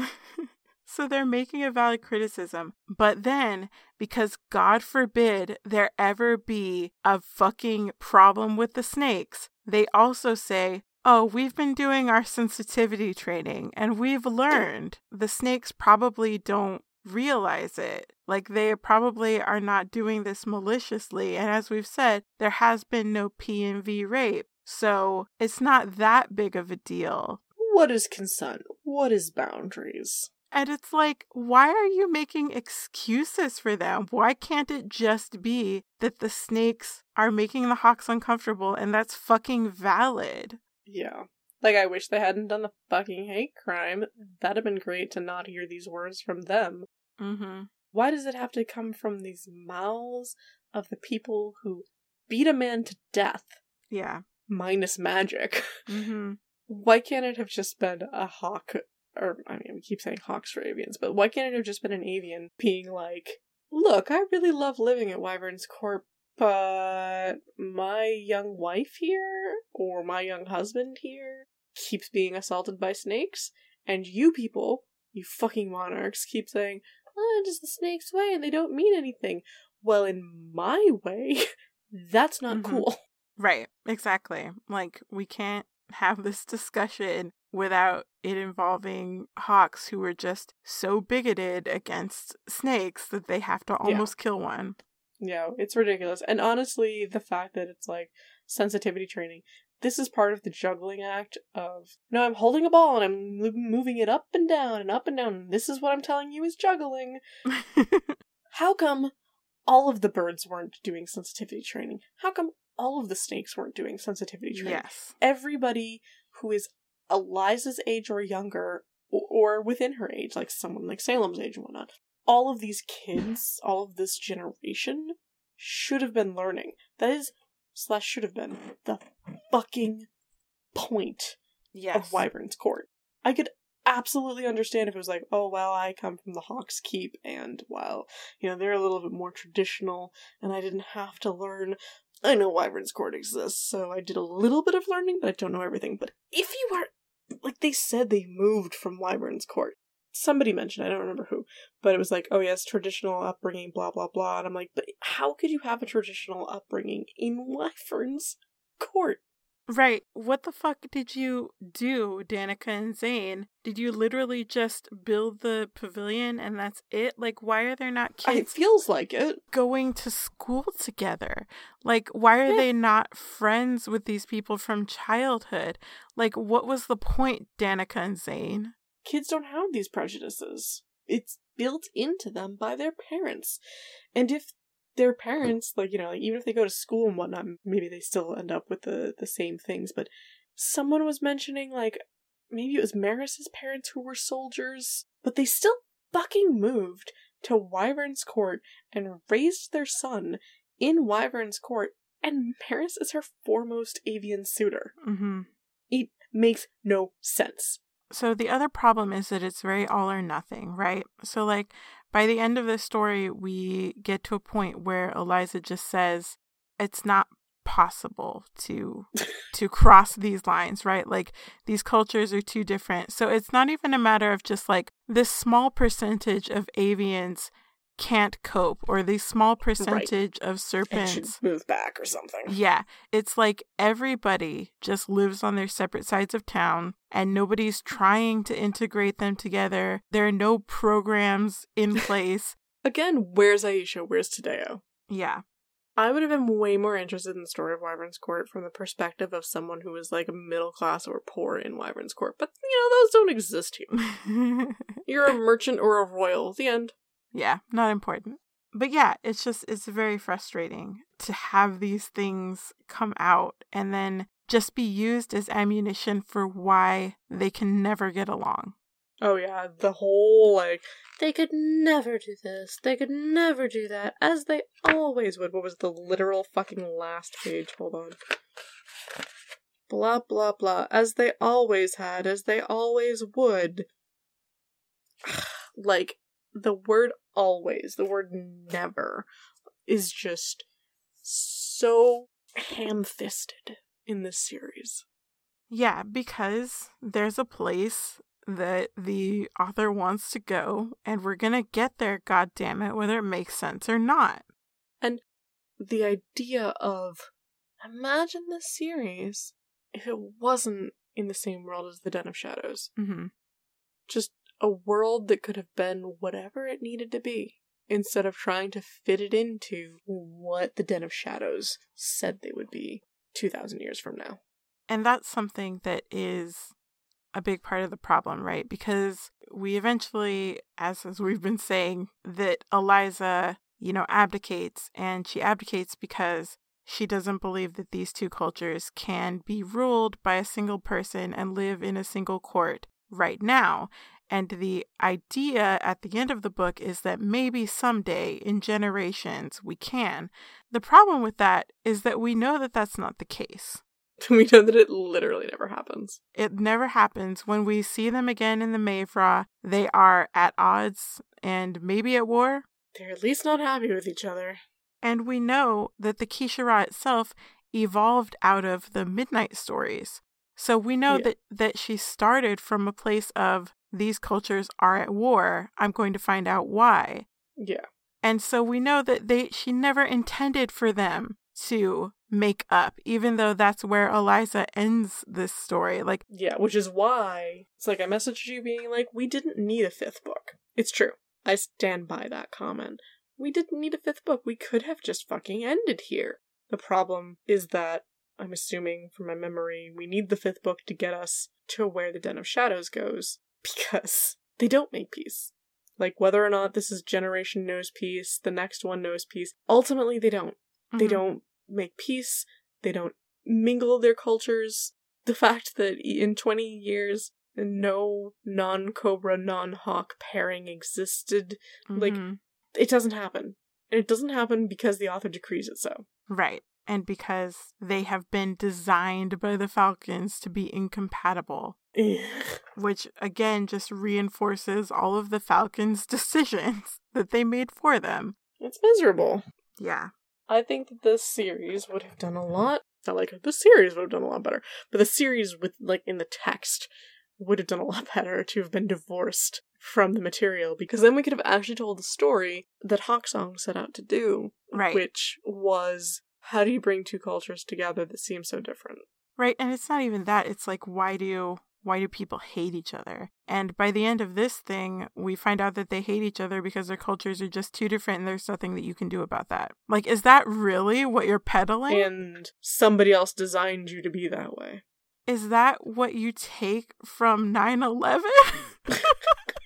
Why? Because I know we look at this whole series from that perspective. Well, and how can you not when that's like what inspired them to really get to the meat of Hawksong is like, why do people hate each other? And then we find out that the author doesn't understand, at least not at this point, why people hate each other because they just made some fantasy bullshit up about why these characters hate each other. Like, it's not Yeah. real. And that comes through clearly in Falcondance, and that comes through as a big hand wave shrug in Wolfcry. hmm Right. So we're not even finished with fucking Wolfcry. Okay, look. Right. We got distracted by being upset. Yes. So um, she has this discussion with the hate crimers. She goes back to Hai, who is has been. I think Nicias said like Hai can maybe bring your wings back. So she goes back to Hai. They merge magics. They Kamehameha. Yeah, they do the fusion dance. Um, I think Hai is trying to force change her. Like I think that's what yeah. she's trying to do. oh, do. I did want to mention that, right. So, Hai made a comment before this scene about, like, Nicias, if you were brave enough and skilled enough to force change, hold up. We were told in Falcondance that force change is akin to rape. Mm-hmm. And here's fucking Hai being like, Nicias, if you would, like, mentally rape your friend, she could get her form back Yeah. if you're brave enough and skilled enough to do that. Like, what? Like, either this is a thing that is uncomfortable, or this is a thing that is an assault. Yeah. Which fucking is it? Yep. So Hai tries to fix her wings, and she does. And then Eliza's like, wait, maybe I can fix your wings. what if I did it for you too? And I was like, whoa, fucking no. I was like, no, stay away. Um, so they spark magic again. And we see basically what happened to Eliza the first time they sparked magic, except this time we we see it. So Eliza sees like four futures, right? Uh, I think so. Yeah, yeah, because one of them is very brief. Right. She The she sort of one. It- it's like a nightmare scene. Like she rolls from one terrible future into another. I think there's one where she takes Urban as her mate, one where she takes Maris as her mate, one where Uh, she doesn't know, but Obsidian is now like this is their land. yeah, oh yeah, yeah, yeah, because she she lives in a fortress somewhere and it's implied she's some kind of warlord. Um yeah, and then one where she takes one of the Obsidian Guild as her mate. but not a viper, No, a uh, Burmese python. a python. And they're all terrible. Everything is awful. Everything is terrible. In in one, like all of the birds die, in the other, all of the snakes die. Right. Okay. So wait. In the one with Urban, They kill Urban. Yeah, he was killed within like two weeks. And then Eliza killed herself. So, but but they were like, I don't really believe that. Right. And the one where Obsidian was in charge of Wyvern's Court and no one was around, we don't know. The one where she chose Maris, someone like fucking hate crimed the nest, the, Yeah. the dancer's nest. that was really weird because they said That was like, the most painful of them for me personally. oh yeah, Because it was like, the snakes realized they weren't welcome here. And someone was like, the fuck you say? I was part of the crew that took the bodies out of the nest. I'm like, oh yeah. That was mad dark because they did like a fucking like Kristallnacht on them. yeah, basically, we were like, yeah, no, you know, people just decided that no one would care. And I'm like, this is not great. Nope. Yeah, no, that one was really weird because it was really detailed. They were like, Eliza chose a bird, so the birds decided that she preferred She must hate snakes. and that no one would care if they killed all the snakes. So they did. They killed So all they of the dancers. Yeah. And then she killed herself. and I then think. she killed herself. Yeah, she killed herself in that one. I don't remember about the first one. I don't remember the first one either. And Civ was in charge, but Danica had gone to like the Snake Lands to find Zane and got murdered on the way. Mm-hmm. And Nicola was poisoned. Yeah, yeah, yeah. Like that one was like extremely dark. I think the Warlord one was the one because like when she fell into the Sakri, Mhm. she saw six weeks ago Eliza see Warlord Eliza from the future. Mhm. And I think that one must have been the one that Obsidian was from. Yeah. And then, so she's so bummed out. She's like, Show me one where I choose love and there's not war. Spirits, tell me who's that unfortunate wretch. Tell me that their name is not my own. There's still time, isn't it? Oh, it's Christmas Day. so she's flopped into a future. Where she finds love and takes a mate. Two different things. Um, Two different things as we find out. So in this one, she has a child who is unfortunately coded. I hate it so much. I hate this character so much. It's very tropey. I feel like this is probably a big fantasy trope, right? Where someone is so powerful, but they cannot they're eternally a child. It's like the the kid from the fucking Twilight Zone, like the cornfield mm. one, like I'll throw you into the corn. yeah, it's that. It's that except unintentional. So yeah, she's so in this one, Wyvern's Court is oh my god, this one is really detailed too. Wyvern's Court doesn't exist, and it's just like the Falcons like magic land. Like um yeah. She was like, I was still in Wyvern's Court, but all of the buildings looked like. I guess that's gotta be Falcon magic, huh? and only her Burmese python mate and her daughter live there. That's miserable. That means he has to be in charge of everything. Oh yeah, this is a literal hell. Like I feel so bad for this character who doesn't even get a fucking name. No, it it's just the the python dancer. Um because they couldn't bind this kid's magic. So the Falcons came to like deal with it and while they were there, they literally killed all the adults. yep, they All took the all the kids back. All the we're like, hawks. You go back to the Hawks Keep. You go back to the Serpiente Palace. Fucking do over. Reset. the Falcons did a genocide. They really fucking did. Because they can't kill kids. Kids are precious, but they can re-educate them. Mm-hmm. This one is also extremely dark because the Falcons just raise Wyvern's Court. They raise the kids under their own indoctrination. hmm Only Nicias and Hai survive, and Eliza's daughter kills her as an infant. From her magic. And even the Burmese Python is like, she didn't know. You can't blame her. And it's like, no one's blaming her. It's so gross because here again we have this unchecked magic of this mixed breed child. God. Again, I would like to murder every time they say, like, mixed breed. Right, and they don't say that in this one because it's Eliza, and Eliza doesn't think that because she is a hawk snake. Yeah. Yeah. But it's there, right? Because this is what the Falcons were afraid of. And oh, look, your fear is justified because this fucking infant killed its mother. Mm-hmm. Eliza, if you have a child, it will murder you. Yeah. So Eliza comes back from this and she's obviously devastated because she literally just had the worst four minutes in the history of existence. everybody dies, everybody dies. All your friends are dead. You're dead too. Have fun. I did think that it was interesting that she came back and she's like being held by Betia. And the first thing yeah. that she says is like, "Where were you?" Yeah. In all of these futures that I saw, you weren't there. I Did must I have sent you away. you away. Yeah. yeah. And I think that that's an interesting concern for her to have because I feel like, man, there are other things you need to worry about. But I also think that it's very sweet for her to be like, I saw all of my futures and you weren't in any of them. And for her yeah. to be like devastated by that. So I did have an interesting thought. Well, I don't know if it's interesting. I had a thought. I had a thought. I had a thought um, about the fact that she saw these futures, mm-hmm. but they're probably the futures that six weeks ago Eliza saw. And six weeks ago, Eliza never would have met Betia.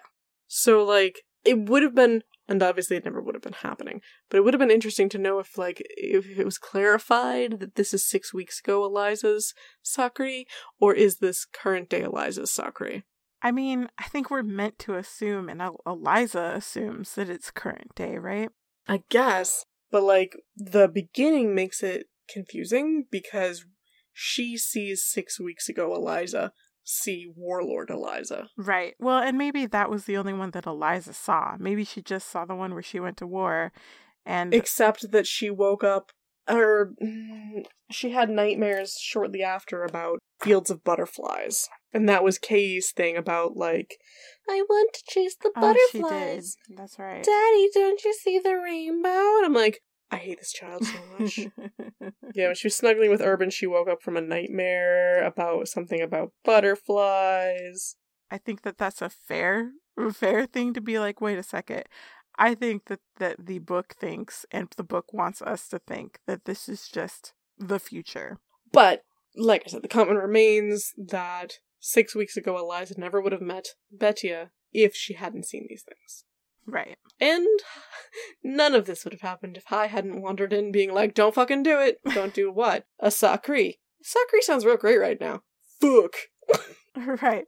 Well, I think the idea is that if she didn't do the Sakri, she would have picked one of the dudes, and then this stuff would have happened anyway. Yeah, okay. But let me, for probably the tenth time in my life, go uh-huh. on record and say how much I hate characters who can prophesize. Mm-hmm. I just hate it a lot. so much. Nothing good comes of it. And um we saw that in the last book and we saw it more in this book mm-hmm. and it's mm-hmm. just going to be front and fucking center in book 5. So like I'll go on record two more times next time as well. All right, we're good. This is so interesting because I remember nothing about Wyvernhail and at this point in Wolfcry, I'm like, what the fuck is this? What more is there to do? Like, what is that book right. About? I mean, that as I mentioned, I don't think we need a fifth book.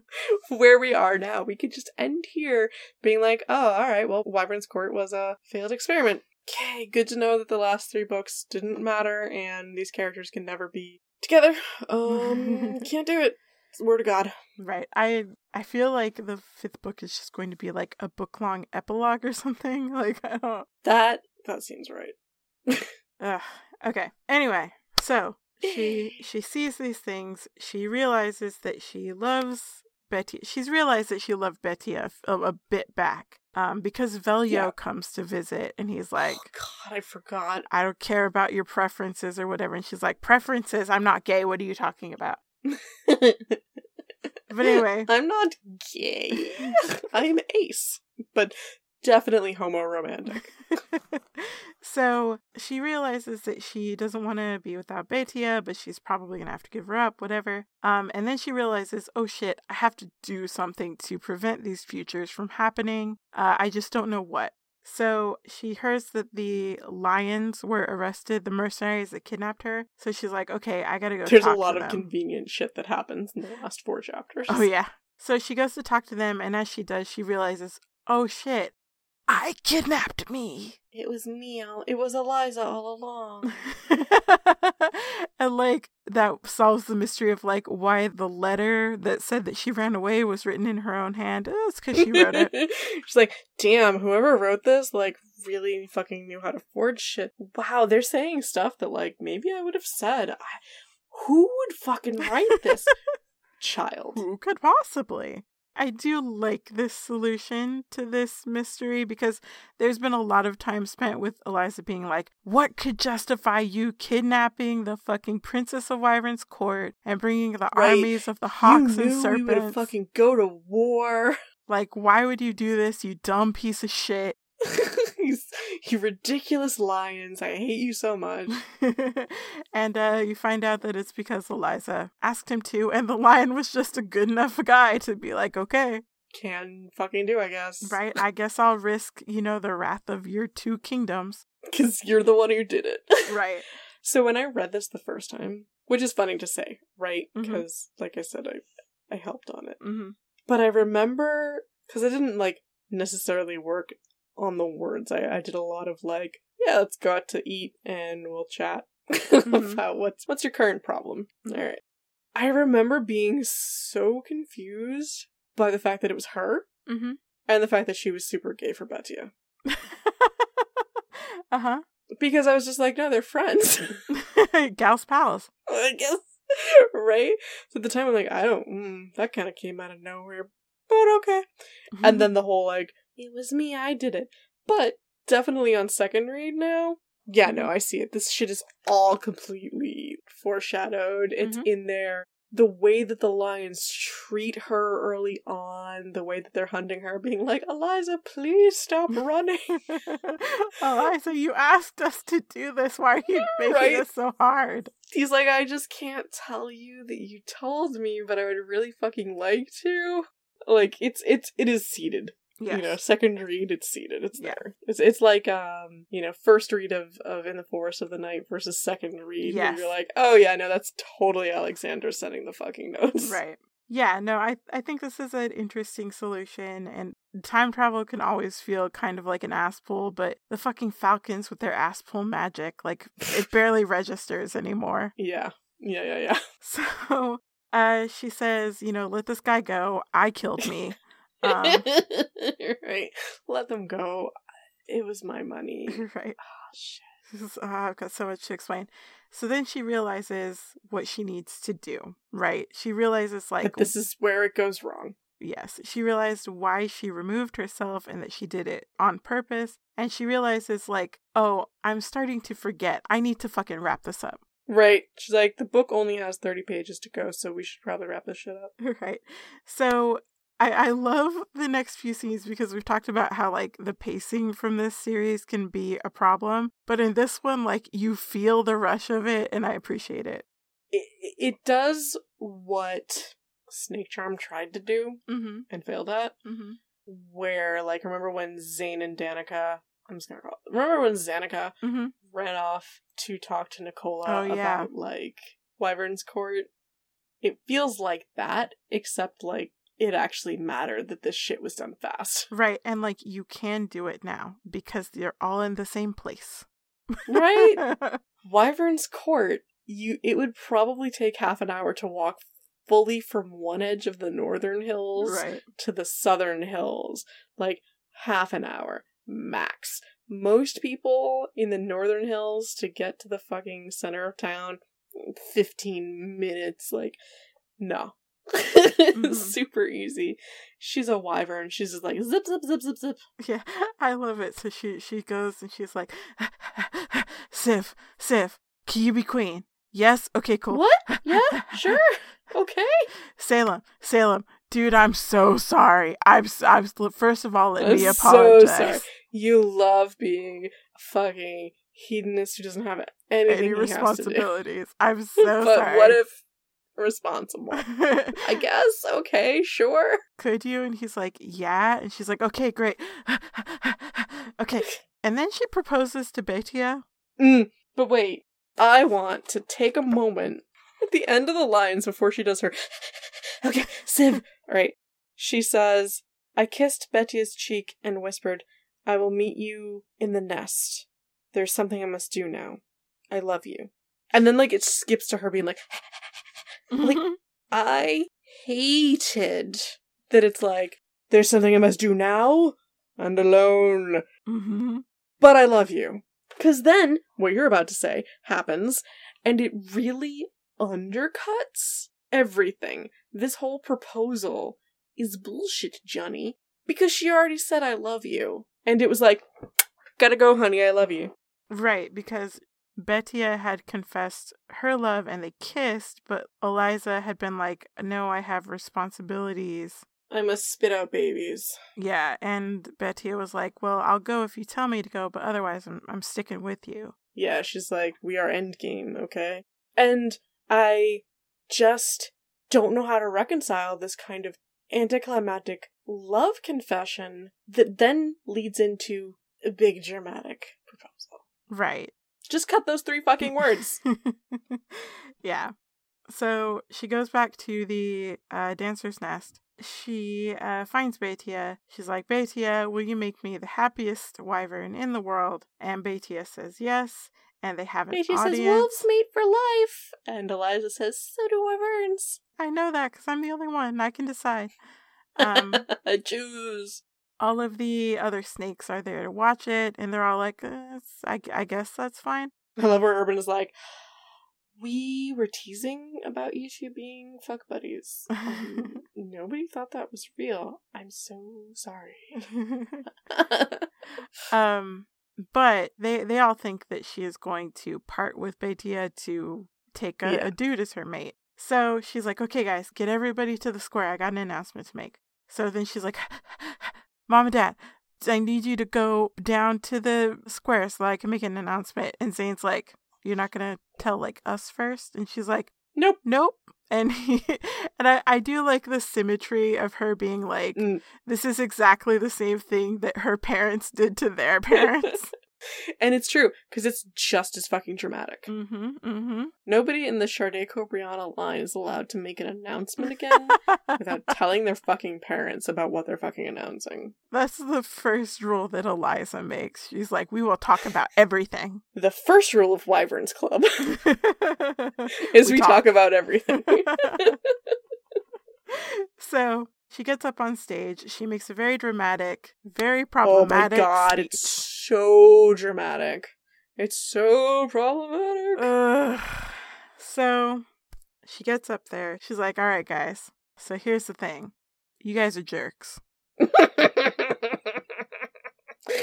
Y'all suck, and I hate being your queen. Right. Like I would love I imagine this all in very like passive aggressive. I would love to be your queen. Unfortunately, you won't let me. Some people just can't get along with their neighbors. So guess what, kids? We don't get nice things. But she literally says she literally says it. I've been a fool. she says, I have tried to make here, I'm gonna I'm gonna read it because it's fucking No, yeah, problematic. go for it. We do dramatic readings on this podcast. I've been a fool. We dreamed of a world in which these two kingdoms would become one, but that's all it was a dream. Ruled by the logic of dreams, which, like, I mean, you're not wrong. Clearly, your parents did no Yeah. planning. Oh my god, we'll talk about that. I love the southern hills of Wyvern's Court. I love their dance. I love their laughter, their comfort, their expression. I love their passion. And I love the northern hills, lyre. I love the rhythm of Liar, nobody likes avians. I love the rhythm of the skies. I love the debates, the music. I love the simplicity, the beauty of shy romance. I feel like that's when like somebody's like, you have to say something nice, and she's like, I like the skies. I like um flying. No, no, no, about the culture. I like uh debates and your music. I like your simple lives, you simple people. Uh I like your shy romance. I should have fucked more avian girls. This is also literally the nicest thing that anybody has said about the avians this entire series. As anybody who's been listening to this season can attest, true. so, I love this entire world. I love these two worlds. And that is what they are. These two worlds are different, so different that I do not know if they can ever be made one. I cannot Mm. say that one set of values is superior. Wait, hold on. I want to note you just skipped a whole page of her fucking monologuing. Oh, I did, because it's not relevant to what we're discussing. no, no, no. But I just want people to know she doesn't shut up. No, she goes on. Um, this is why she loves Betia. Because Betia will not fucking interrupt her. Betia's like, yawn. Let me lick your face. I'll just lay at your feet and you can keep talking. I cannot say that a child should be raised one way or another. I cannot destroy one culture to assure that there is no strife. I should not, and I will not. So all I can do is give you to yourselves and let you live side by side, each generation trusting a little more. I would be your queen if you would allow me. I would be honored to lead you. But now I do what I must. Then she disappears into the sky. Poof. not true, not true. So, like, we see how that's framed, right? Like, she's literally Yeah. saying two cultures separate. Maybe give it a hundred years and we can like talk to each other over the fence. the phrasing, I cannot destroy one culture to assure that there is no strife, like, what do you think is happening piss here? off. Yeah, because the world is so filled, like our our actual human world. It's only got one culture. Right? Like, We've destroyed every other culture. right? All of the other cultures have lost, and now there's only one. like, okay, you and I live in the United States. There's different cultures in different parts of the fucking United States, and it's we're one country. I know it's this Falcon bullshit. Prescribed. It's these falcons saying, We created you to be opposites. You will never be able to coexist. And guess what? Literally, fate told Eliza that this was true. They told Eliza that these two cultures will destroy Fate each other. Suck my dick. Fate can eat my whole ass. Just get right in the crack. Sniff it. Sniff my crack, fate. You suck balls, and I hate you, and you make this book terrible. yeah. Like what what is more fate than the fucking like hand of God, right? Like this is God Yeah. telling us I showed you four futures. Okay, even Doctor Strange like looked for the one that worked. Okay, I know, right? I, they should have had high being there, like none, zero, no. zero. But I hate it. no, it sucks.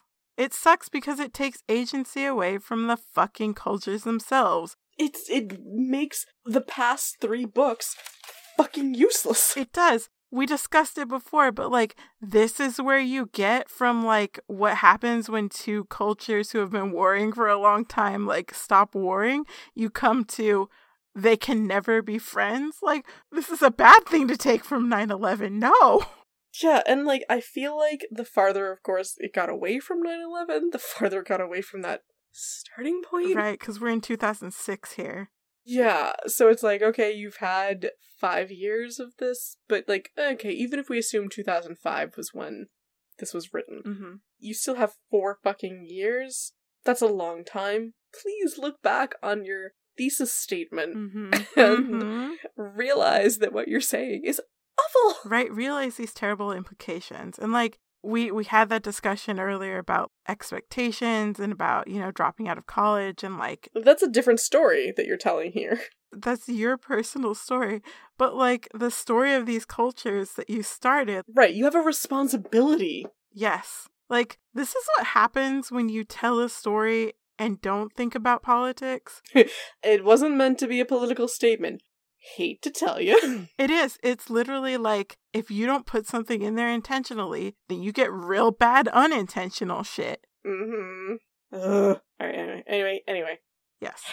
Anyway. Okay. Everybody is shocked. She abdicates the throne. She abdicates to Civ. After everyone was like, we didn't think you really did. Yeah, right. Psych. I actually did.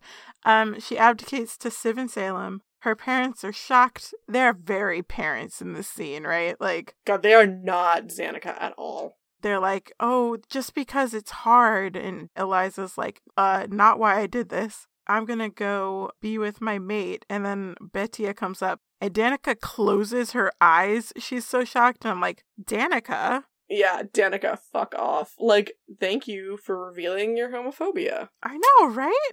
And Zane's like, listen, just because you got like a little thing on the side doesn't mean you can toss your crown. And I do appreciate that Eliza stands up to him about this. Yeah, yeah, yeah where he's, what did he say? Actually, I want to look at that because she, that was a good moment.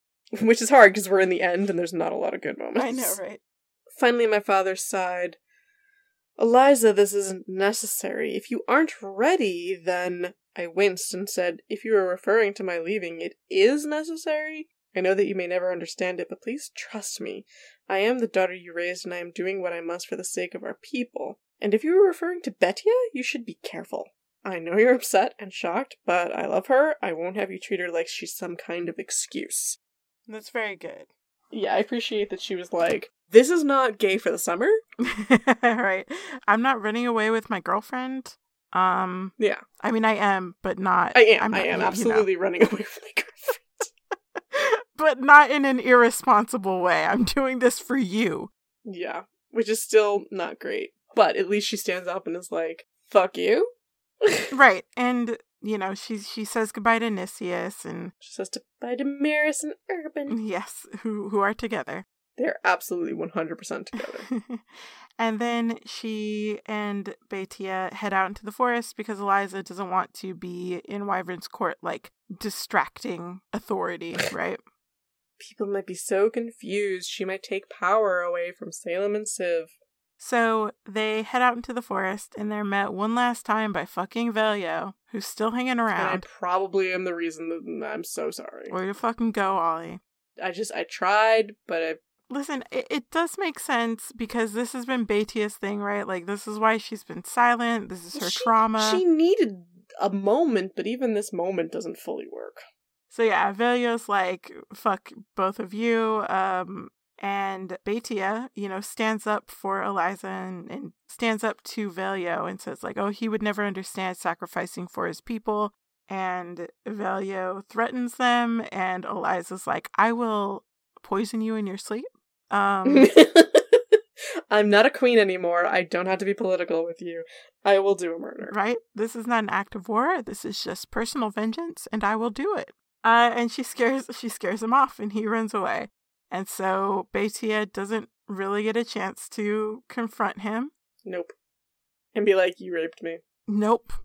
And the two of them disappear into the forest with a poof.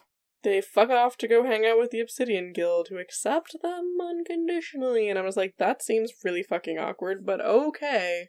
Right? That's some kind of like imperial butt in, right? Like, oh, we did banish you like thousands of years ago, but I'm gonna come hang out for a while. I can summer here, right? You are the princess of two cultures, but sure, I guess you can live in our secret fucking hideaway. Right. So that is Wolfcry. Yep. Yep. Sure fucking is. Yep. Let's talk about the fact that there was always another option. okay, go for it. So, Betia is extremely set up to be a character that could be Eliza's mate, you know, from the from the get-go. But they choose to fucking leave. And one, you could have set up a fucking triumvirate of power. Mm-hmm. Of saying, I will rule Wyvern's court and anyone who wants to stay here can. Salem, I would like you to continue the, the Serpiente tradition and be the Diente. Mm-hmm. Civ, I would like you to continue the avian tradition and be the Tuuli Thea. Let us, the three of us, work together because we're all fucking related, even though Salem and Civ are not. We're all friends. Right, right, we grew up together. We're, you're 16, he's like 21, I'm 20. We're all friends. You could have had a triumvirate. There's no fucking reason for her to abdicate completely except that she wanted a fucking honeymoon period, I guess. But Betia could help her bridge the gap, and it continues the tradition kind of set forward of being like, We're a melting pot here in Wyvern's Court, everyone's welcome, blah blah blah, even falcons. Even though we didn't really see that for poor Nicias. To abolish the fucking monarchy. There's no need. I message you being like all of the bullshit of Snakecharm with Danica and Zane being like, My child will reign on the throne. Wah! Like all of that is completely taken away by the ending of this fucking book. I both love and hate that. But more importantly, abolish the fucking monarchy. She had the opportunity to do it. Sure, more fucking plot would have happened, but maybe there would have been a reason for a fifth fucking book. so yeah, there were always other options and she never looked at them. Yeah, a big thing that this book and, and we've discussed previously, the rest of the books do is that they will hand wave stuff. They'll just be like, oh, we can't do this because this reason. You know, this thing that you might think, reader, is true isn't true because of this reason. it's like the worst GM railroading me. It it is. I mean, this is definitely, as you said, there are other options, but that is not the story that the GM wants to tell, so you're not allowed to take those options. But there's a door. Yes, but you can't open that door. It's locked. Then why did you put the door here? um, I thought that the house should have a door, but I don't want you to use it. So I'm going to say that the door is locked so that you know you can't use it and it's natural for you to not use it. but I'm a rogue and I've got like a lock picking skill. Nope, it can't be unlocked um because magic. of magic, falcon magic. He's falcon magic. Deus Ex Falcon. yeah, it's awful and like because every one of her futures is choosing a mate, taking the throne. None of them are about what if the throne like mm, didn't exist. Well, and like you would think, and here's the here's the other problem is that like characters are fallible. They're not going to think of everything. If you've been raised in a monarchy and you're used to having monarchical power, you are maybe not going to think to how do I keep my power and do the thing. Right. You're, you're probably not going to be like, we should give power to the people. You're just like, no, we should just choose a better ruler. Like, I, I get that we can't hold these characters accountable for not trying can't literally everything. Characters accountable. No, and and we know what the deal is with the author. It's not the story they wanted to tell. But you would think it would be sensible if you're integrating two cultures to maybe create some sort of group composed of both cultures. who can help you make decisions for both cultures. Why why didn't Valine fucking be like, you know what would be great? A fucking council to like guide you on shit that both of your cultures need. Like, I'm a sparrow, but like I hang out with the dancers because you know that's the only way that this river flows. so like I could tell you what the birds would want and what would not totally piss off the snakes. Instead, it doesn't fucking matter. Right. Instead, we just let these people live two separate lives and, and don't do anything to try to diffuse that. Yeah. Yeah. And then my other fucking huge thing was the ways in which, because we were denied seeing Zanika and Tadeo and Valine and Aisha building Wyvern's Court, mm-hmm. Zanika's just like, okay, daughter, here you go. Good fucking luck. We don't have any paths for you. We are like those parents who just let their kids like choose their own learning. She's reading about Shakespeare this week. It's fine. It's fine. She'll pick a mate whenever. They should have had classes where people like Maris and Urban and and Sid and Salem and Eliza because in Snakecharm they asked hey you know would you raise any kids in Wyvern's court if we did this? Like that was kind of set up but then it didn't happen. So what fucking happened? Should have been a fucking teacher character Valine probably because that's the only teacher known who raised these kids who taught kids to enjoy both cultures, maybe to the detriment, not the detriment, maybe to the like shock of only the avian matrons, I'm sure.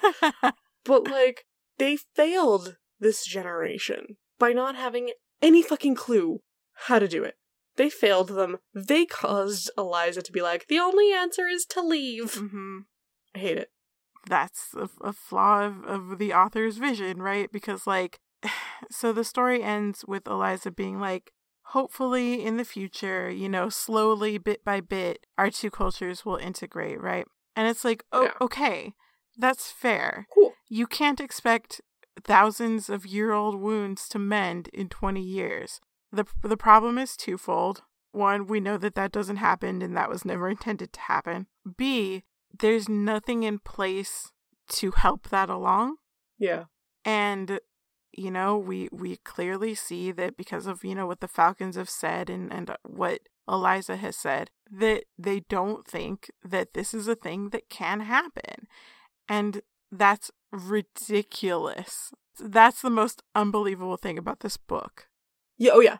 So when I was a kid, back in the late 90s, being gay, right? Let's just talk on that. It was a thing. You were this, you know, you were you were queer in some kind of way, right? Maybe you talked about it with your friends, maybe you didn't. There were gay straight alliances in school.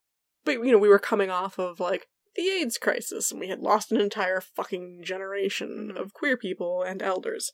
These days, 20 years later, kids are super gay and trans and bi and pan, and they don't understand why their parents are so against it. Mm-hmm. Like, sure, some of them are like, uh, I'm uncomfortable by this because my parents are super bigoted and blah, blah, blah.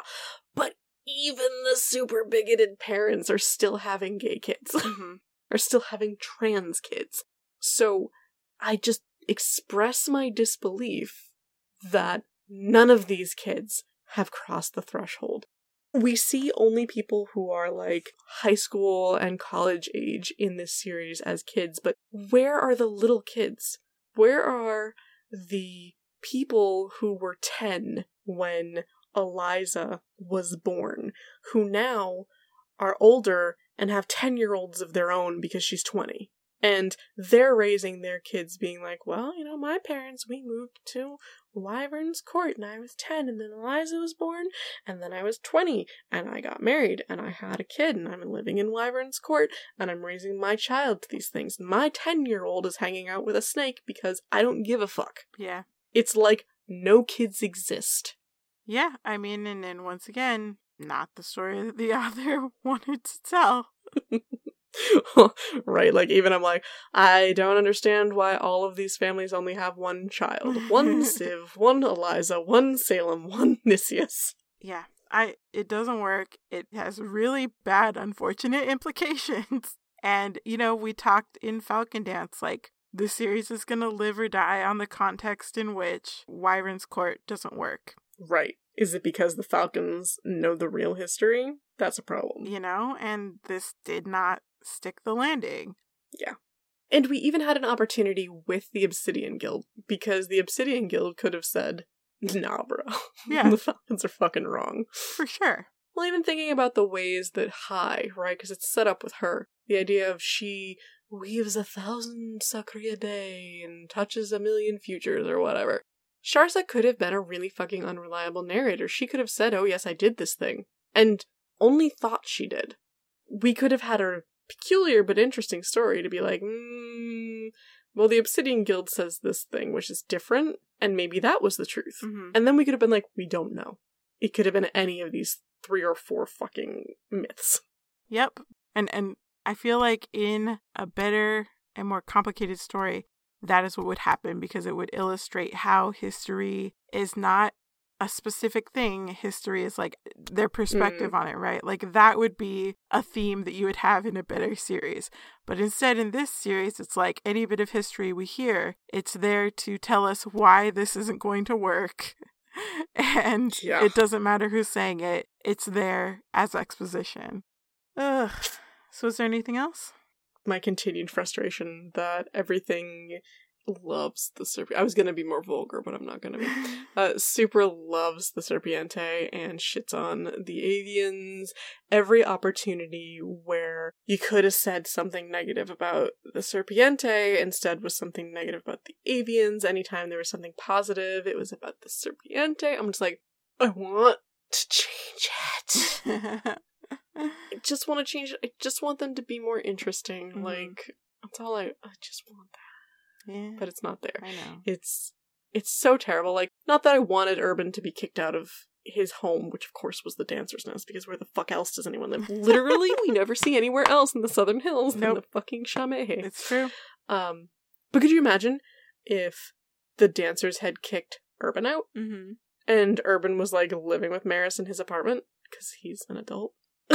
I think it'd be great. Also, Maris, what do you do? Urban's a dancer. What's your skill? What's your job? We know that this place is not a fucking communist utopia.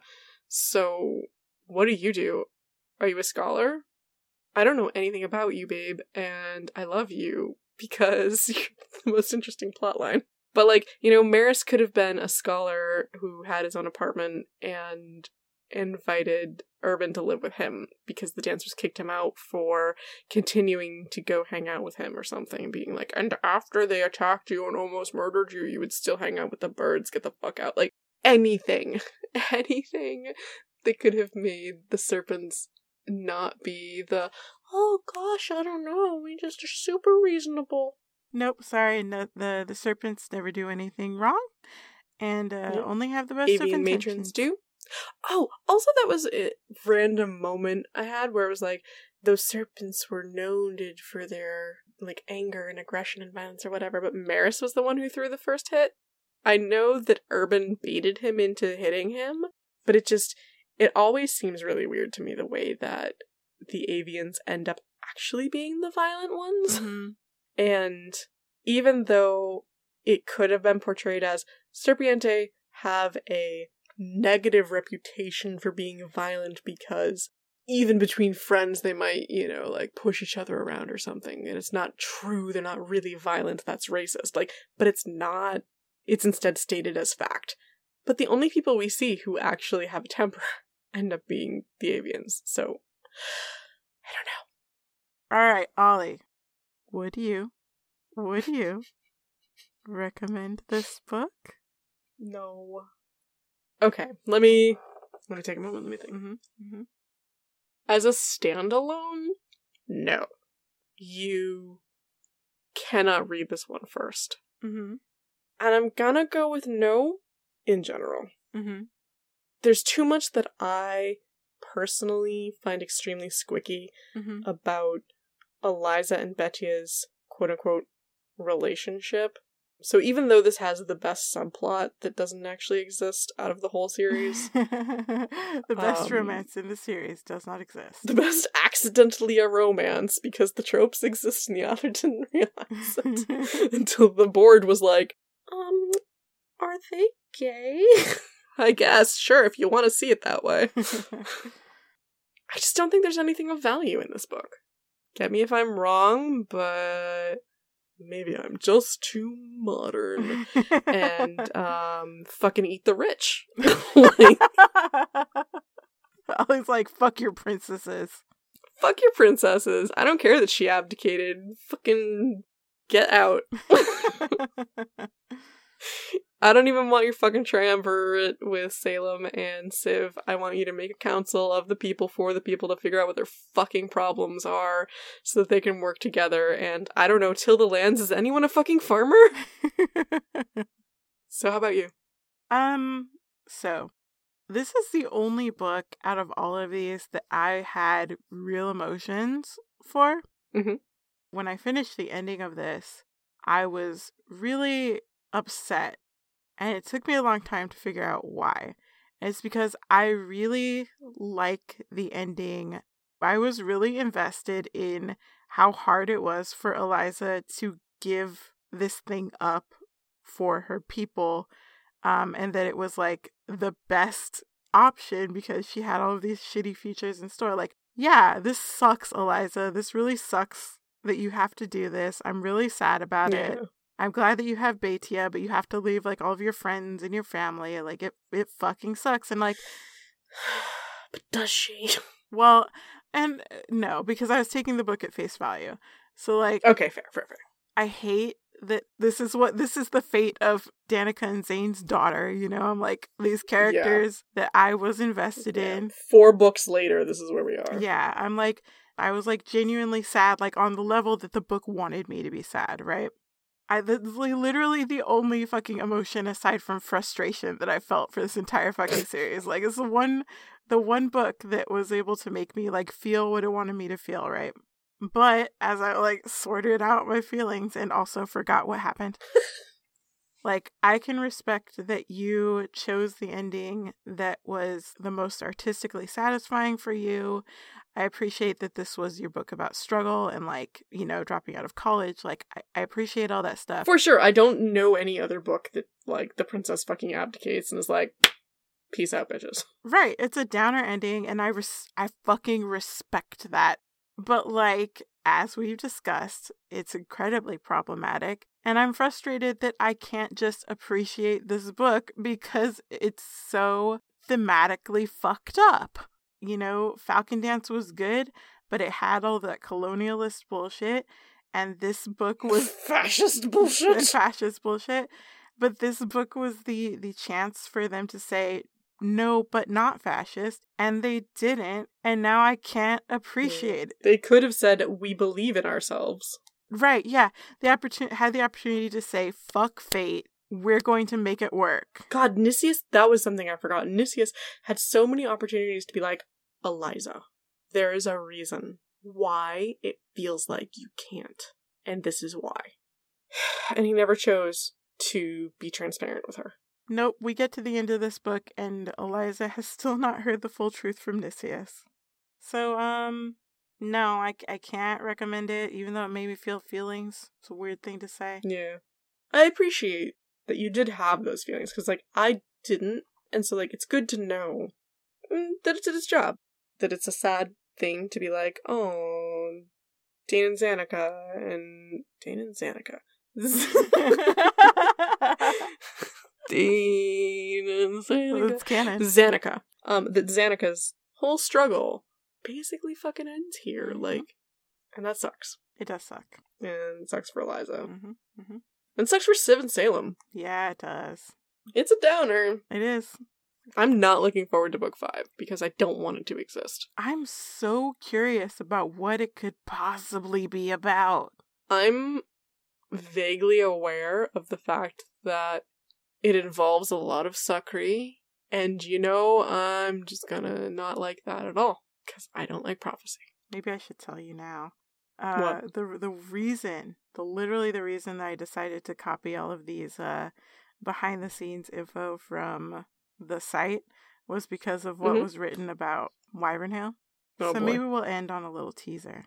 Sure, I would love to be teased. Let's go. Uh, here at last, we arrive at the final book in the Kiesha'ra series. Inspiration came through the first four books, but also through a conversation with my friend Kyle. I had no idea how the series was going to end, which was a problem since I had already published part of it and I hate authors who never finish what they start. it could end in a bloodbath, I explained. It could end with them all dead, a la Hamlet. Maybe the Falcons take over, maybe the Wolves do, or the Desmodus. That's bats, children. For that matter, maybe the humans do. Maybe it ends with a bang, or as T.S. Eliot says, not with a bang, but a whimper. Or just a general, huh, kinda like The Sopranos.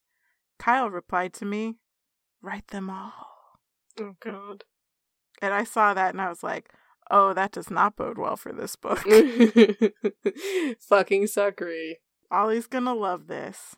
Super excited. Join us next time on Backlist and Chill. You can find me on Twitter at Olivia Hennes, or you can follow the podcast at Backlist Podcast. You can find me on Twitter at endless underscore run. Uh, you can also find the podcast at patreon.com slash backlist and chill, where our patrons get the podcast varying degrees of early.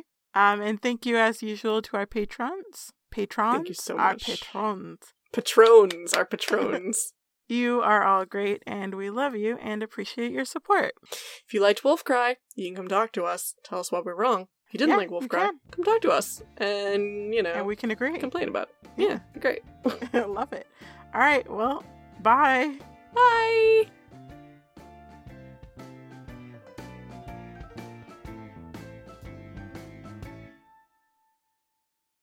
Ugh. So is there anything else? Mm, I hate that Eliza eats meat. It's fine that she does, ultimately, because she's half avian and half serpiente.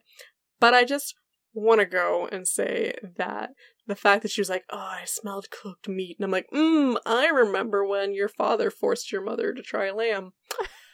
I imagine. And I'm always gonna hold that against him. I imagine you like yanking the mic out of somebody's hand and being like, and also, fuck Zane for making Danica eat meat.